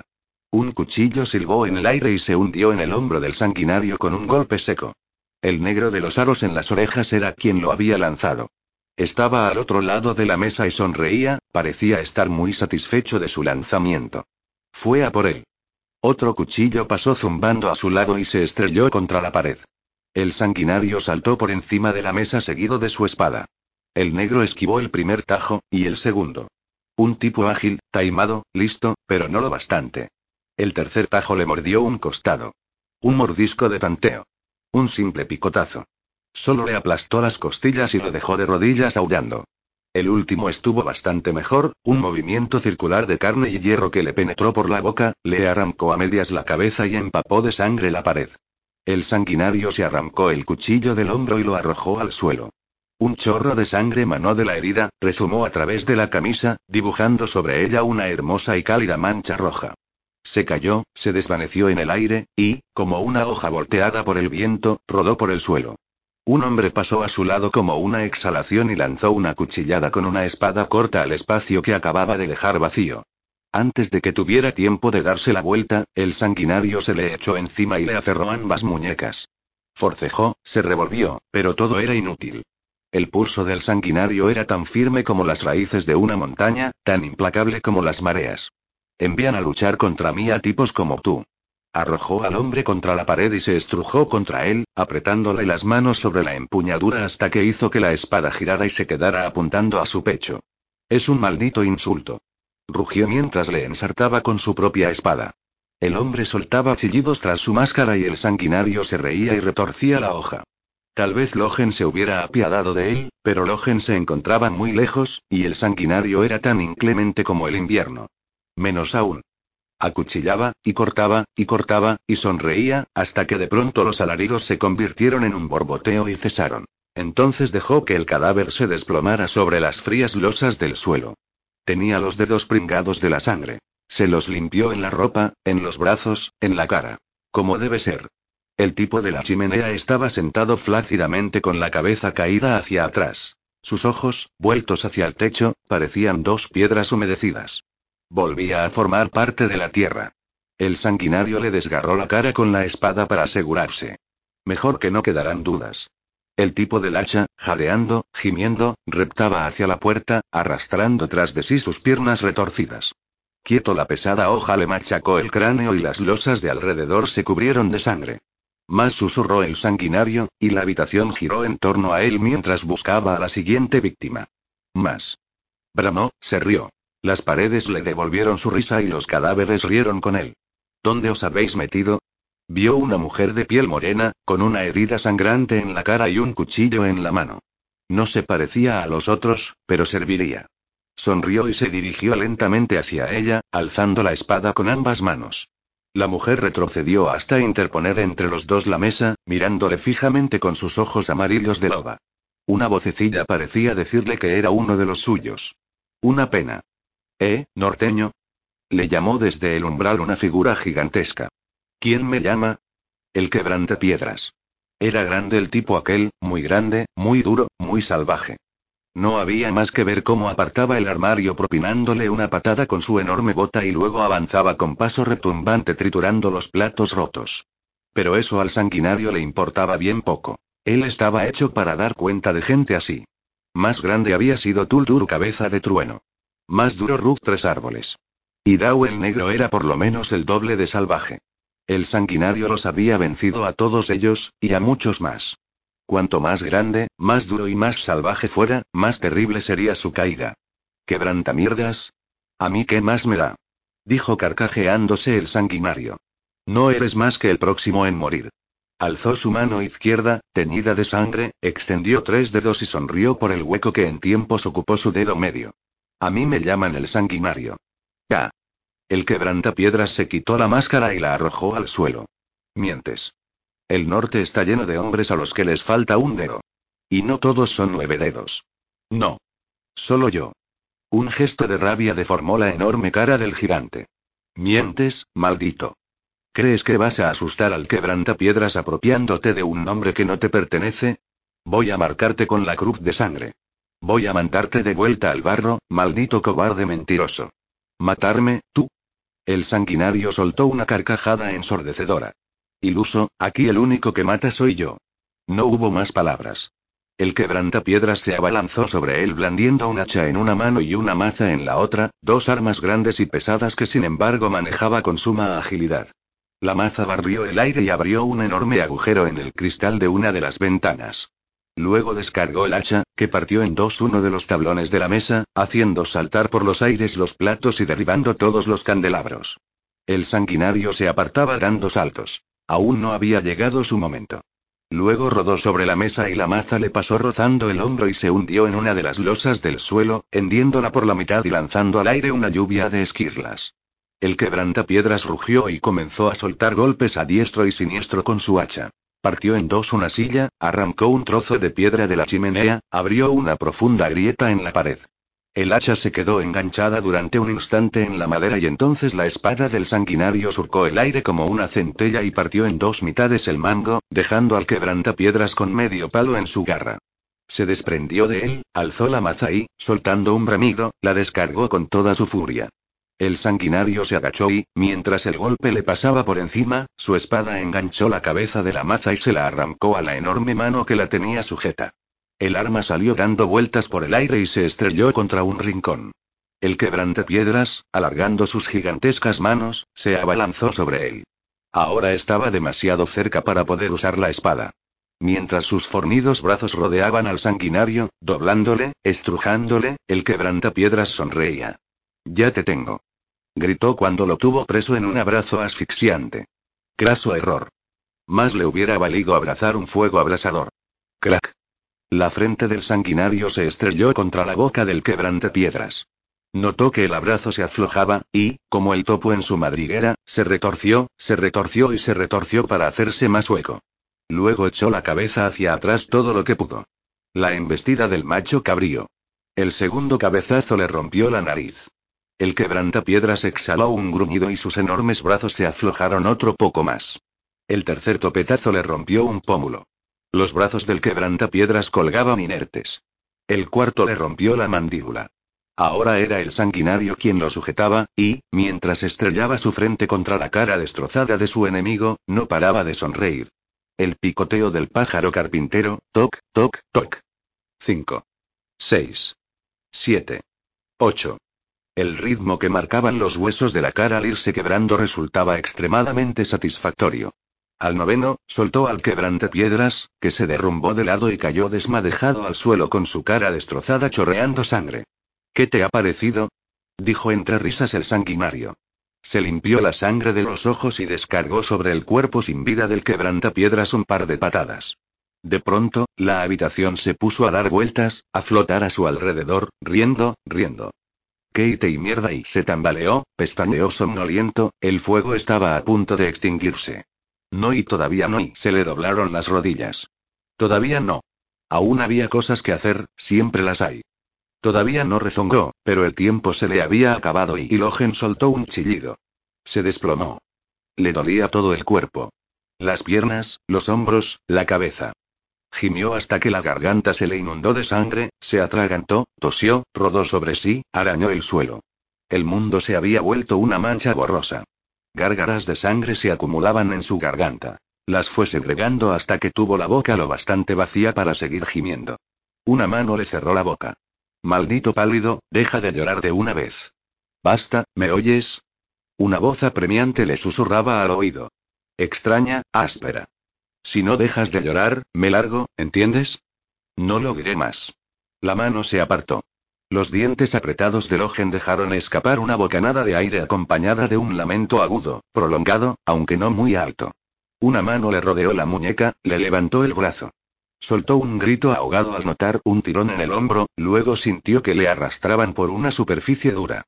Era un suplicio. Levántate, maldito cabrón, no puedo contigo. Levántate de una vez. No te lo volveré a repetir, ¿me oyes? Le alzaban poco a poco y él trataba de ayudar haciendo fuerza con las piernas. El aire silbaba y chasqueaba en su garganta, pero podía hacerlo. El pie izquierdo, el derecho. Fácil. La rodilla se le dobló y una punzada de dolor le recorrió la pierna. Volvió a chillar, se derrumbó y se quedó postrado en el suelo. Mejor estarse quieto. Sus ojos se cerraron. Recibió un bofetón en la cara, luego otro. Grunó. Algo se deslizó bajo sus axilas, tiraban de él. Arriba, pálido. Arriba o te dejo aquí tirado. Ya no te lo digo más, ¿me oyes? Inspirar, expirar. Primero un pie, luego el otro. Pie largo estaba hecho un manojo de nervios. Primero se pasaba un rato tamborileando con los dedos sobre el brazo de la silla y luego se ponía a contar con ellos mientras hacía un gesto negativo con la cabeza y musitaba algo sobre las mareas. Gezal permanecía en silencio, esperando contra toda esperanza que los dos salvajes se hubieran ahogado en el foso y que la empresa se hubiera ido al traste. Todavía estaba a tiempo de partir para Angland. Puede que no estuviera todo perdido y oyó cómo la puerta se abría a sus espaldas, y sus sueños se reventaron como un globo. Otra vez estaba hundido en la miseria, pero bastó con que se diera la vuelta para que ese sentimiento se viera reemplazado por otro de horrorizada sorpresa. En el marco de la puerta se alzaban dos figuras andrajosas cubiertas de mugre y de sangre. Dos demonios escapados del infierno. La mujer Gurka entró a trompicones en la habitación profiriendo maldiciones. La cabeza de nueve dedos colgaba hacia adelante, uno de sus brazos rodeaba el hombro de la mujer, el otro, inerte a un lado, chorreaba sangre por las puntas de los dedos. Dieron un par de tumbos y luego el pie vacilante del norteño tropezó contra la pata de una silla y los dos cayeron al suelo. La mujer lanzó un gruñido, se desembarazó del brazo con que se agarraba su compañero, lo apartó a un lado y se puso trabajosamente de pie, Nueve dedos rodó por el suelo gimiendo, y un profundo tajo que tenía en el hombro se abrió y empezó a rezumar sangre sobre la alfombra. Una sangre de un rojo muy intenso, como el de la carne cruda de un animal en una carnicería. Jezal tragó saliva, horrorizado y fascinado a un tiempo. Por el aliento de Dios. Venían a por nosotros. ¿Cómo? ¿Quiénes? En ese momento, una mujer se coló por la puerta. Una pelirroja vestida de negro con el rostro oculto tras una máscara. Una practicante, se dijo el cerebro embocado de Jezal, aunque no comprendía cómo es que estaba tan llena de moratones y por qué cojeaba de forma tan pronunciada. Detrás de ella se coló otro practicante, un hombre armado con una espada enorme. Acompáñanos, dijo la mujer. Oblígame. Malgin le escupió. Jezal se quedó helado al verla sacar un cuchillo, y teñido de sangre además. Se suponía que no podía estar armada.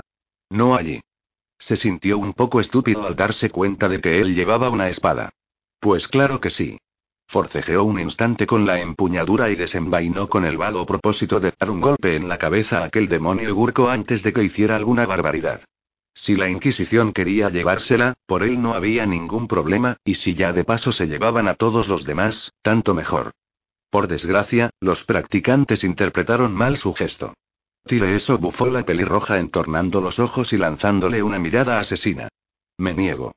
Dijo Jezal, tremendamente ofendido de que hubieran creído que estaba del lado de aquellos bárbaros. MMM y masculló que. Aark gimió nueve dedos mientras agarraba un trozo ensangrentado de la alfombra y tiraba de ella arrastrando la mesa por el suelo. Un tercer practicante se deslizó dentro y rodeó a la mujer pelirroja, su mano enguantada blandía una pesada maza. Un arma con un aspecto nada tranquilizador. Jezal no pudo evitar imaginarse el efecto que tendría sobre su cráneo si el tipo ese se la descargaba encima con todas sus fuerzas. Sus dedos juguetearon indecisos con la empuñadura de su espada. Tenía una apremiante necesidad de que alguien le dijera qué debía hacer. He dicho que nos acompañen, volvió a decir la mujer mientras sus dos compañeros se adentraban lentamente en la habitación. Vaya por Dios, murmuró Pie Largo, y, acto seguido, buscó refugio detrás de la mesa. En ese momento la puerta del cuarto de baño se abrió de golpe y se estrelló contra la pared. Bayaz, completamente desnudo y chorreando agua jabonosa, apareció en el umbral. La lenta mirada de sus ojos vio primero a Ferro, que blandía un cuchillo y miraba con gesto torvo. Luego a Pie Largo, agazapado detrás la mesa. Después a Jezal, con la espada desenvainada. A que, de pie y con la boca abierta a nueve dedos, tirado en medio de un charco de sangre, y, finalmente, a los tres enmascarados, con las armas prestas para atacar. Se produjo un tenso silencio. ¿Pero qué pasa aquí? Rugió, y, acto seguido, se dirigió al centro de la habitación, chorreando agua por la barba, por la maraña de pelos blancos del pecho, por sus partes, que daban botes mientras caminaba. La visión no podía ser más singular. Un anciano desnudo haciendo frente a tres practicantes de la Inquisición. Era absurdo, y, sin embargo, nadie se reía. Aún estando desnudo y empapado, aquel hombre tenía algo que imponía. De hecho, fueron los practicantes quienes dieron un paso atrás, confundidos, asustados casi. Acompáñanos, repitió la mujer, pero su voz había adquirido de pronto un tono dubitativo. Uno de sus acompañantes avanzó con cautela en dirección a Bayaz. Gezal sintió algo raro en el estómago. Una especie de tirón, una succión, una nauseabunda sensación de vacío. Era como volver a hallarse en medio del puente tendido a la sombra de la casa del Creador. Solo que peor. El semblante del mago había adquirido una expresión de extrema dureza. Se me ha agotado la paciencia, dijo. Como una botella que hubiera caído desde una gran altura, el practicante que tenía más cerca se hizo ánicos. No se oyó ningún estruendo, solo una especie de chapoteo. Hacía un momento era un hombre de una sola pieza que avanzaba hacia el anciano blandiendo en alto una espada. Y un instante después se había roto en mil pedazos. Una parte indeterminada de su cuerpo se emplastó contra el enlucido de la pared a la altura de la cabeza de Jezal. La espada del practicante repiqueteaba en el suelo. ¿Qué decía? gruñó el primero de los magos. Las rodillas de Jezal se habían puesto a temblar. La boca se le había quedado abierta. Se sentía desfallecido, mareado, hueco por dentro. Tenía la cara manchada de sangre, pero no se atrevió a moverse para limpiarse. Miraba fijamente al anciano desnudo sin dar crédito a lo que veían sus ojos. Era como si de repente un bien intencionado payaso se hubiera transformado sin la más mínima vacilación en un asesino brutal. Durante unos instantes, la mujer pelirroja, salpicada de sangre y cubierta de restos de carne y de huesos, permaneció inmóvil contemplando la escena con los ojos como platos, luego comenzó a retroceder hacia la puerta arrastrando los pies. El otro practicante la imitó, y, en su prisa por salir de allí cuanto antes, estuvo a punto de tropezar con uno de los pies de nueve dedos. Todos los demás estaban quietos como estatuas. Gezal oyó unos pasos apresurados en el pasillo. Los practicantes huían para salvar la vida. Casi le dieron envidia. Al menos ellos iban a escapar. Pero él estaba atrapado en aquella pesadilla. Partimos de inmediato.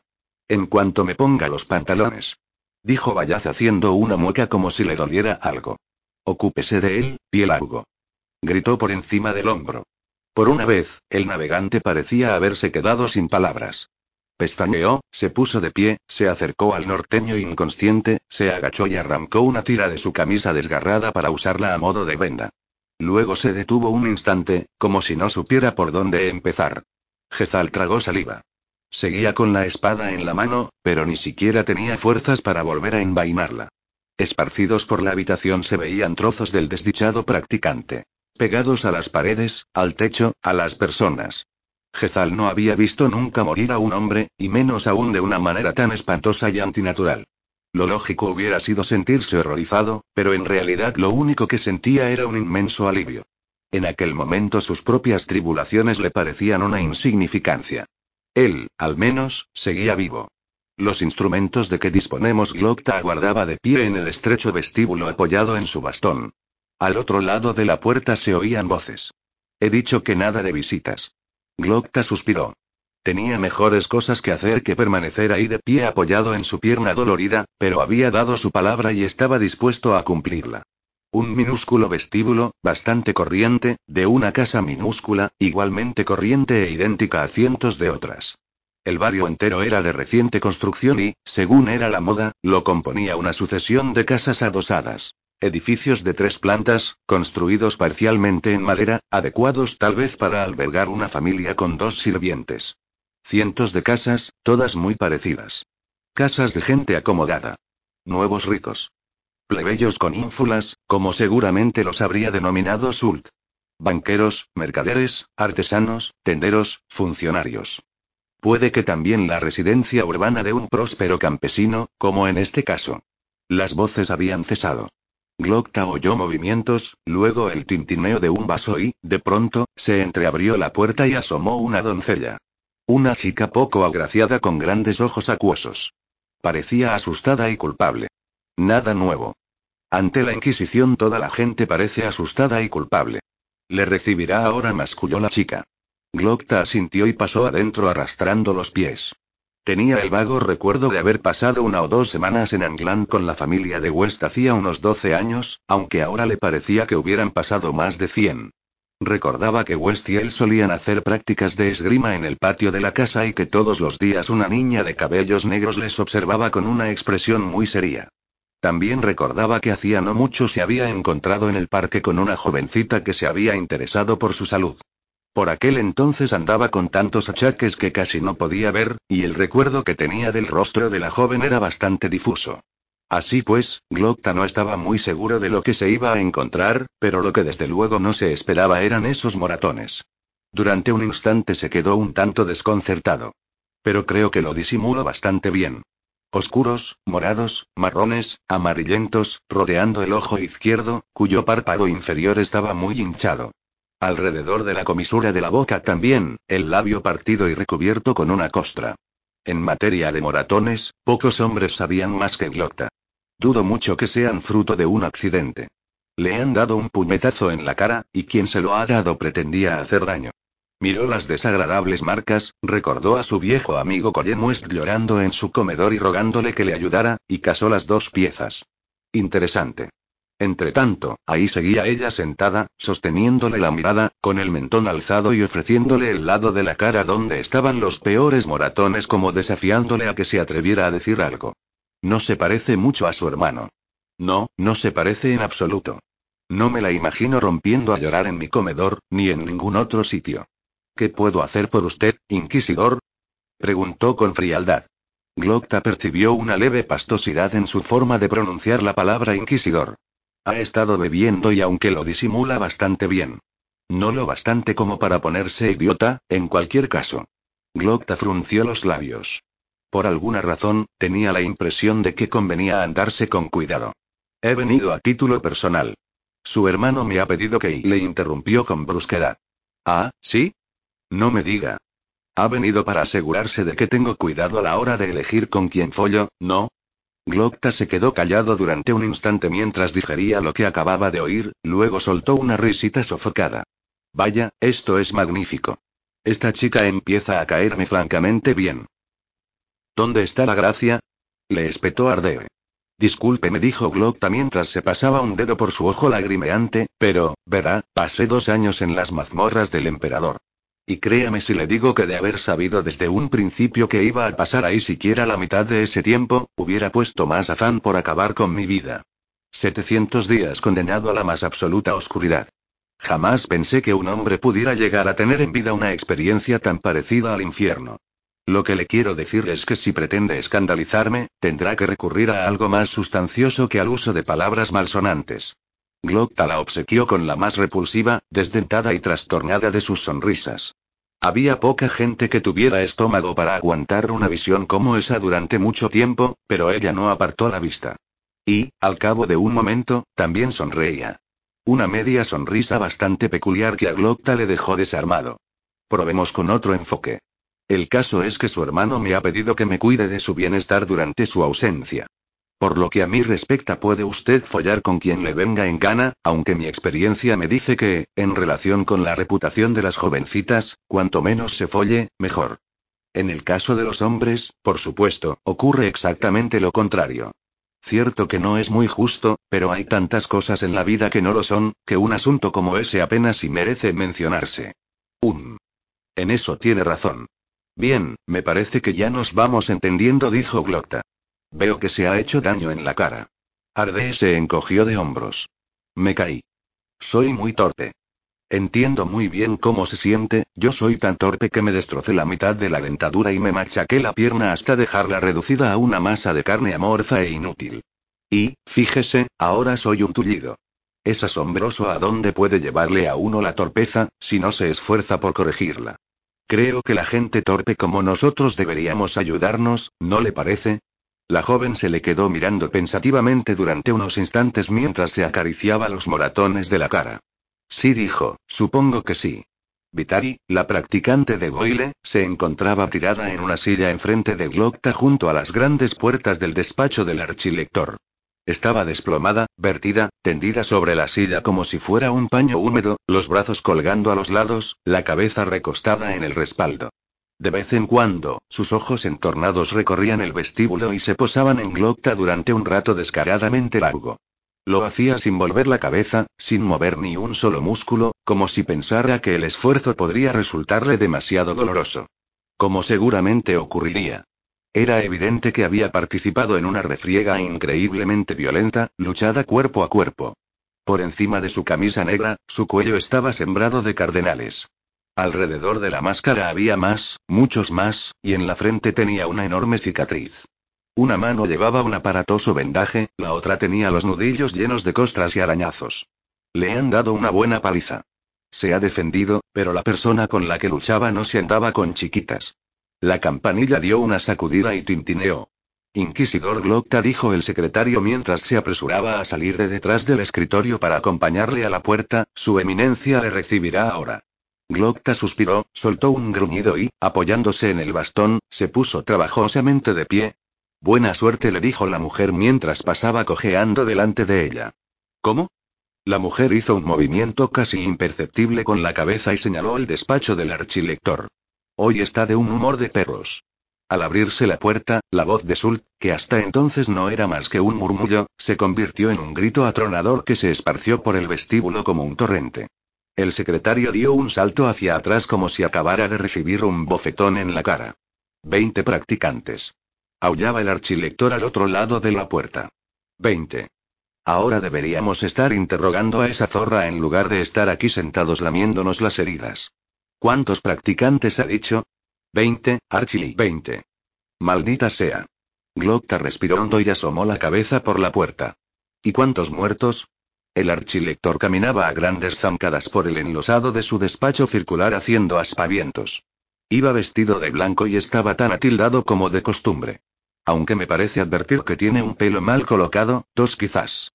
Sí, parece que está muy enfadado. ¿Cuántos? Siete murmuró el superior Goyle encogiéndose en su silla. La tercera parte. Un tercio del total. ¿Y heridos? Ocho. Casi todos los demás. ¿Contra cuántos? Seis, en total. Ah, ¿sí? El archilector estampó los puños contra la mesa y se inclinó sobre el acogotado superior.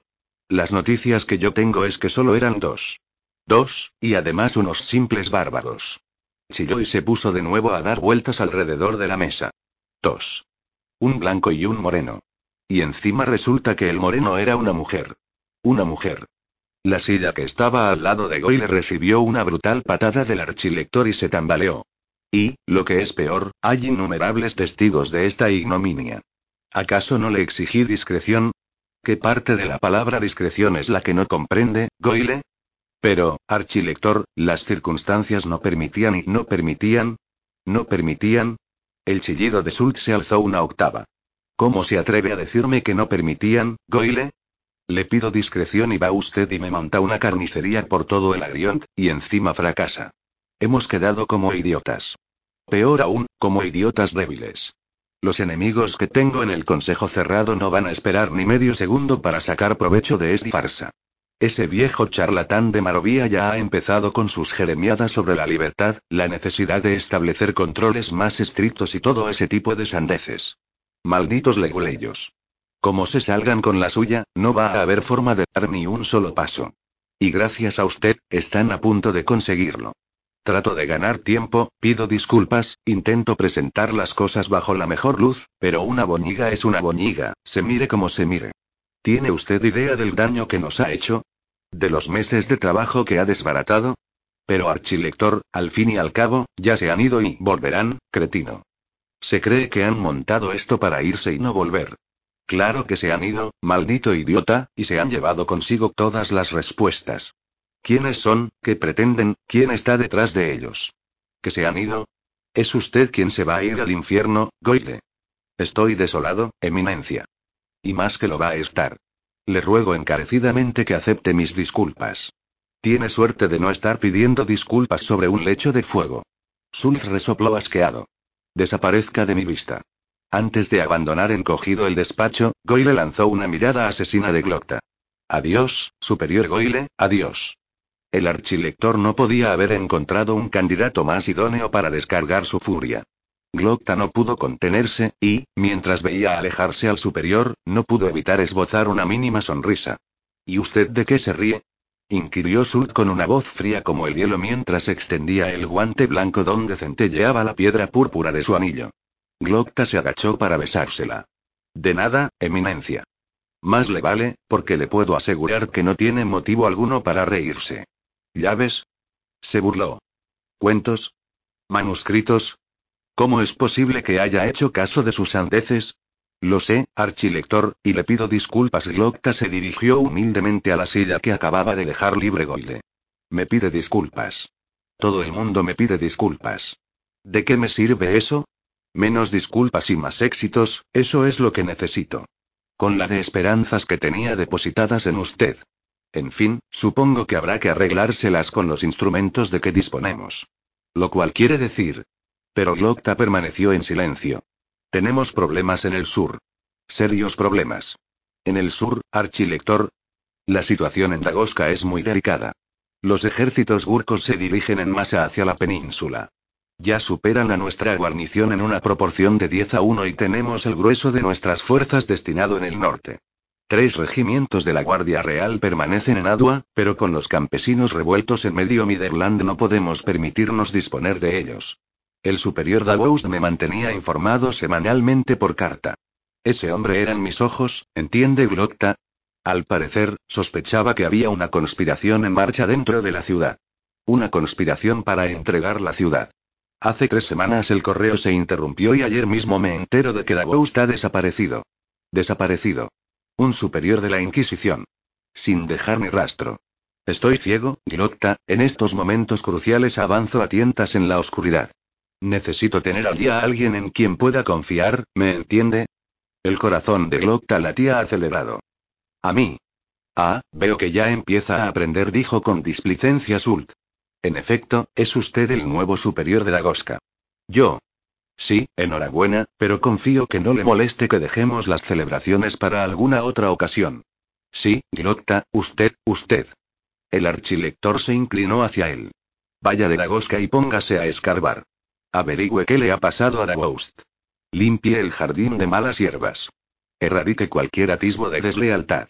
Cualquier cosa, cualquier persona. Y luego haga una pira y quémelo todo. Necesito saber qué está pasando allí. Si es necesario, hace al Lord Gobernador hasta que suelte todo su jugo. Glocta tragó saliva. ¿Asar al Lord Gobernador? ¿Hay eco en esta habitación? Le espetó Sult inclinándose aún más. Usmee la podredumbre y elimínela. Córtela de raíz. Quémela. Toda, esté donde esté. Hágase usted mismo cargo de la defensa de la ciudad si es necesario. Usted fue soldado, ¿no? Alargó una mano y cogió un pergamino que había sobre la mesa. Esto es un edicto real, firmado por los doce miembros del Consejo Cerrado. Por los doce sin excepción. Tuve que sudar sangre para conseguirlo. Dentro de la ciudad de Dagoska dispondrá usted de plenos poderes. Glocta bajó la vista y miró el documento. Una simple hoja de papel color crema con un texto escrito en negro y un gran sello rojo en la parte de abajo. Nosotros, los abajo firmantes, concedemos al fiel servidor de Su Majestad, Superior Sandran Glotta, plenos poderes y autoridad y luego venían varios párrafos más, escritos con esmerada caligrafía, y abajo del todo dos columnas de nombres. Enmarañados manchones, historiadas volutas, garabatos casi ininteligibles. Oz, Sult, Marovía, Baruz, Ayek, Bur, Chorlichorm y todos los demás. Poderosos nombres. Glocta sintió un leve mareo mientras sostenía el documento con mano temblorosa. Parecía como si pesara una enormidad. Que no se le suba a la cabeza. Aún tiene que andarse con pies de plomo. No estamos en condiciones de soportar un nuevo bochorno, pero hay que impedir a toda costa que los gurkos conquisten la ciudad, al menos hasta que se haya resuelto el asunto de Angland. A toda costa, ¿me entiende? Entiendo. Me destina a una ciudad rodeada de enemigos y llena de traidores, donde ya ha desaparecido misteriosamente un superior. Más que un ascenso parece una puñalada por la espalda, pero, claro, hay que arreglárselas con los instrumentos de que disponemos. Entiendo, archilector. Bien. Manténgame informado, quiero ver cómo me inunda de cartas. Por supuesto. Tiene usted dos practicantes, ¿no es así? Sí, Eminencia, Frost y Severar, ambos muy no es suficiente. Cuando esté allí no debe fiarse de nadie, ni siquiera de las gentes de la Inquisición. Sult pareció pensárselo un momento. De las gentes de la Inquisición de quien menos. Le he elegido media docena de practicantes, personas de probada capacidad, entre ellos la practicante Vitari. La mujer que me estaba espiando. Pero Archilectori no me ponga peros, Glocta. Bufó Sult. No se atreva a ponerme peros, hoy no. No está usted ni la mitad de lisiado de lo que podría llegar a estar. Ni la mitad de lisiado, me entiende. Glocta inclinó la cabeza. Le pido disculpas. Está pensando, ¿verdad? Sí, siento cómo se mueven sus engranajes. Está pensando que no quiere que se meta de por medio la gente de Goyle. Pues déjeme que le diga una cosa, antes de trabajar para él esa mujer trabajó para mí. Es una estiría de Sipali. Esa gente son más fríos que el hielo, y ella es la más fría de todos, se lo puedo asegurar. Ya ve que no tiene de qué preocuparse. De Goyle no, al menos. No, solo de usted, lo cual es aún peor. Me sentiré muy honrado de tenerla conmigo. No le quitaré ojo. Siéntase todo lo honrado que le venga en gana, pero cuídese de fallarme. Como este asunto acabe mal, necesitará algo más que un pedazo de papel para salir bien parado. Su barco le aguarda en los muelles. Ya puede irse. Por supuesto, Eminencia. Sult se dio la vuelta y se acercó a la ventana. Glocta se levantó en silencio, deslizó su silla debajo de la mesa y cruzó la habitación renqueando sigilosamente. El archilector seguía de pie, con las manos agarradas a la espalda, mientras Glocta cerraba cuidadosamente las puertas. Hasta que no se cerraron con un clic no se dio cuenta de que durante todo ese tiempo había estado conteniendo la respiración. ¿Cómo ha ido? Glocta se volvió bruscamente y sintió una dolorosa punzada en el cuello. Es increíble, siempre se me olvida que no debo hacer ese gesto. La practicante Vitari, que seguía derrumbada en la silla, le miraba con ojos cansinos. No parecía haberse movido ni un ápice durante todo el tiempo que él había permanecido dentro. ¿Cómo ha ido? Mientras se lo pensaba, se pasó la lengua por la boca y se chupó las encías. Eso está aún por ver. Ha sido interesante, dijo por fin. Voy destinado a Dagosca. Eso he oído ahora que se fijaba, la mujer tenía un acento muy marcado. El típico deje de las ciudades libres. Tengo entendido que usted se viene conmigo. Eso tengo entendido yo también, pero la mujer no hizo ademán de moverse. Tenemos un poco de prisa. Lo sé y, dicho aquello, extendió una mano. ¿Me ayuda a levantarme? Glotta, sorprendido, alzó las cejas. Me pregunto cuándo fue la última vez que alguien me pidió que hiciera eso. Estuvo tentado de decir que no, pero, aunque solo fuera por la novedad, finalmente le tendió la mano. La mujer se aferró a ella, y se puso a tirar. Mientras se iba separando poco a poco de la silla, apretaba los ojos, y Glocta podía oír perfectamente el fatigado silbido de su aliento. Le estaba haciendo daño al tirar, le dolía en el brazo, en la espalda. Pero más le duele a ella. Detrás de su máscara, estaba convencido, apretaba los dientes para poder soportar el dolor. Movía cada uno de sus miembros con suma cautela, como tratando de averiguar cuál de ellos le dolería y cuánto le iba a doler.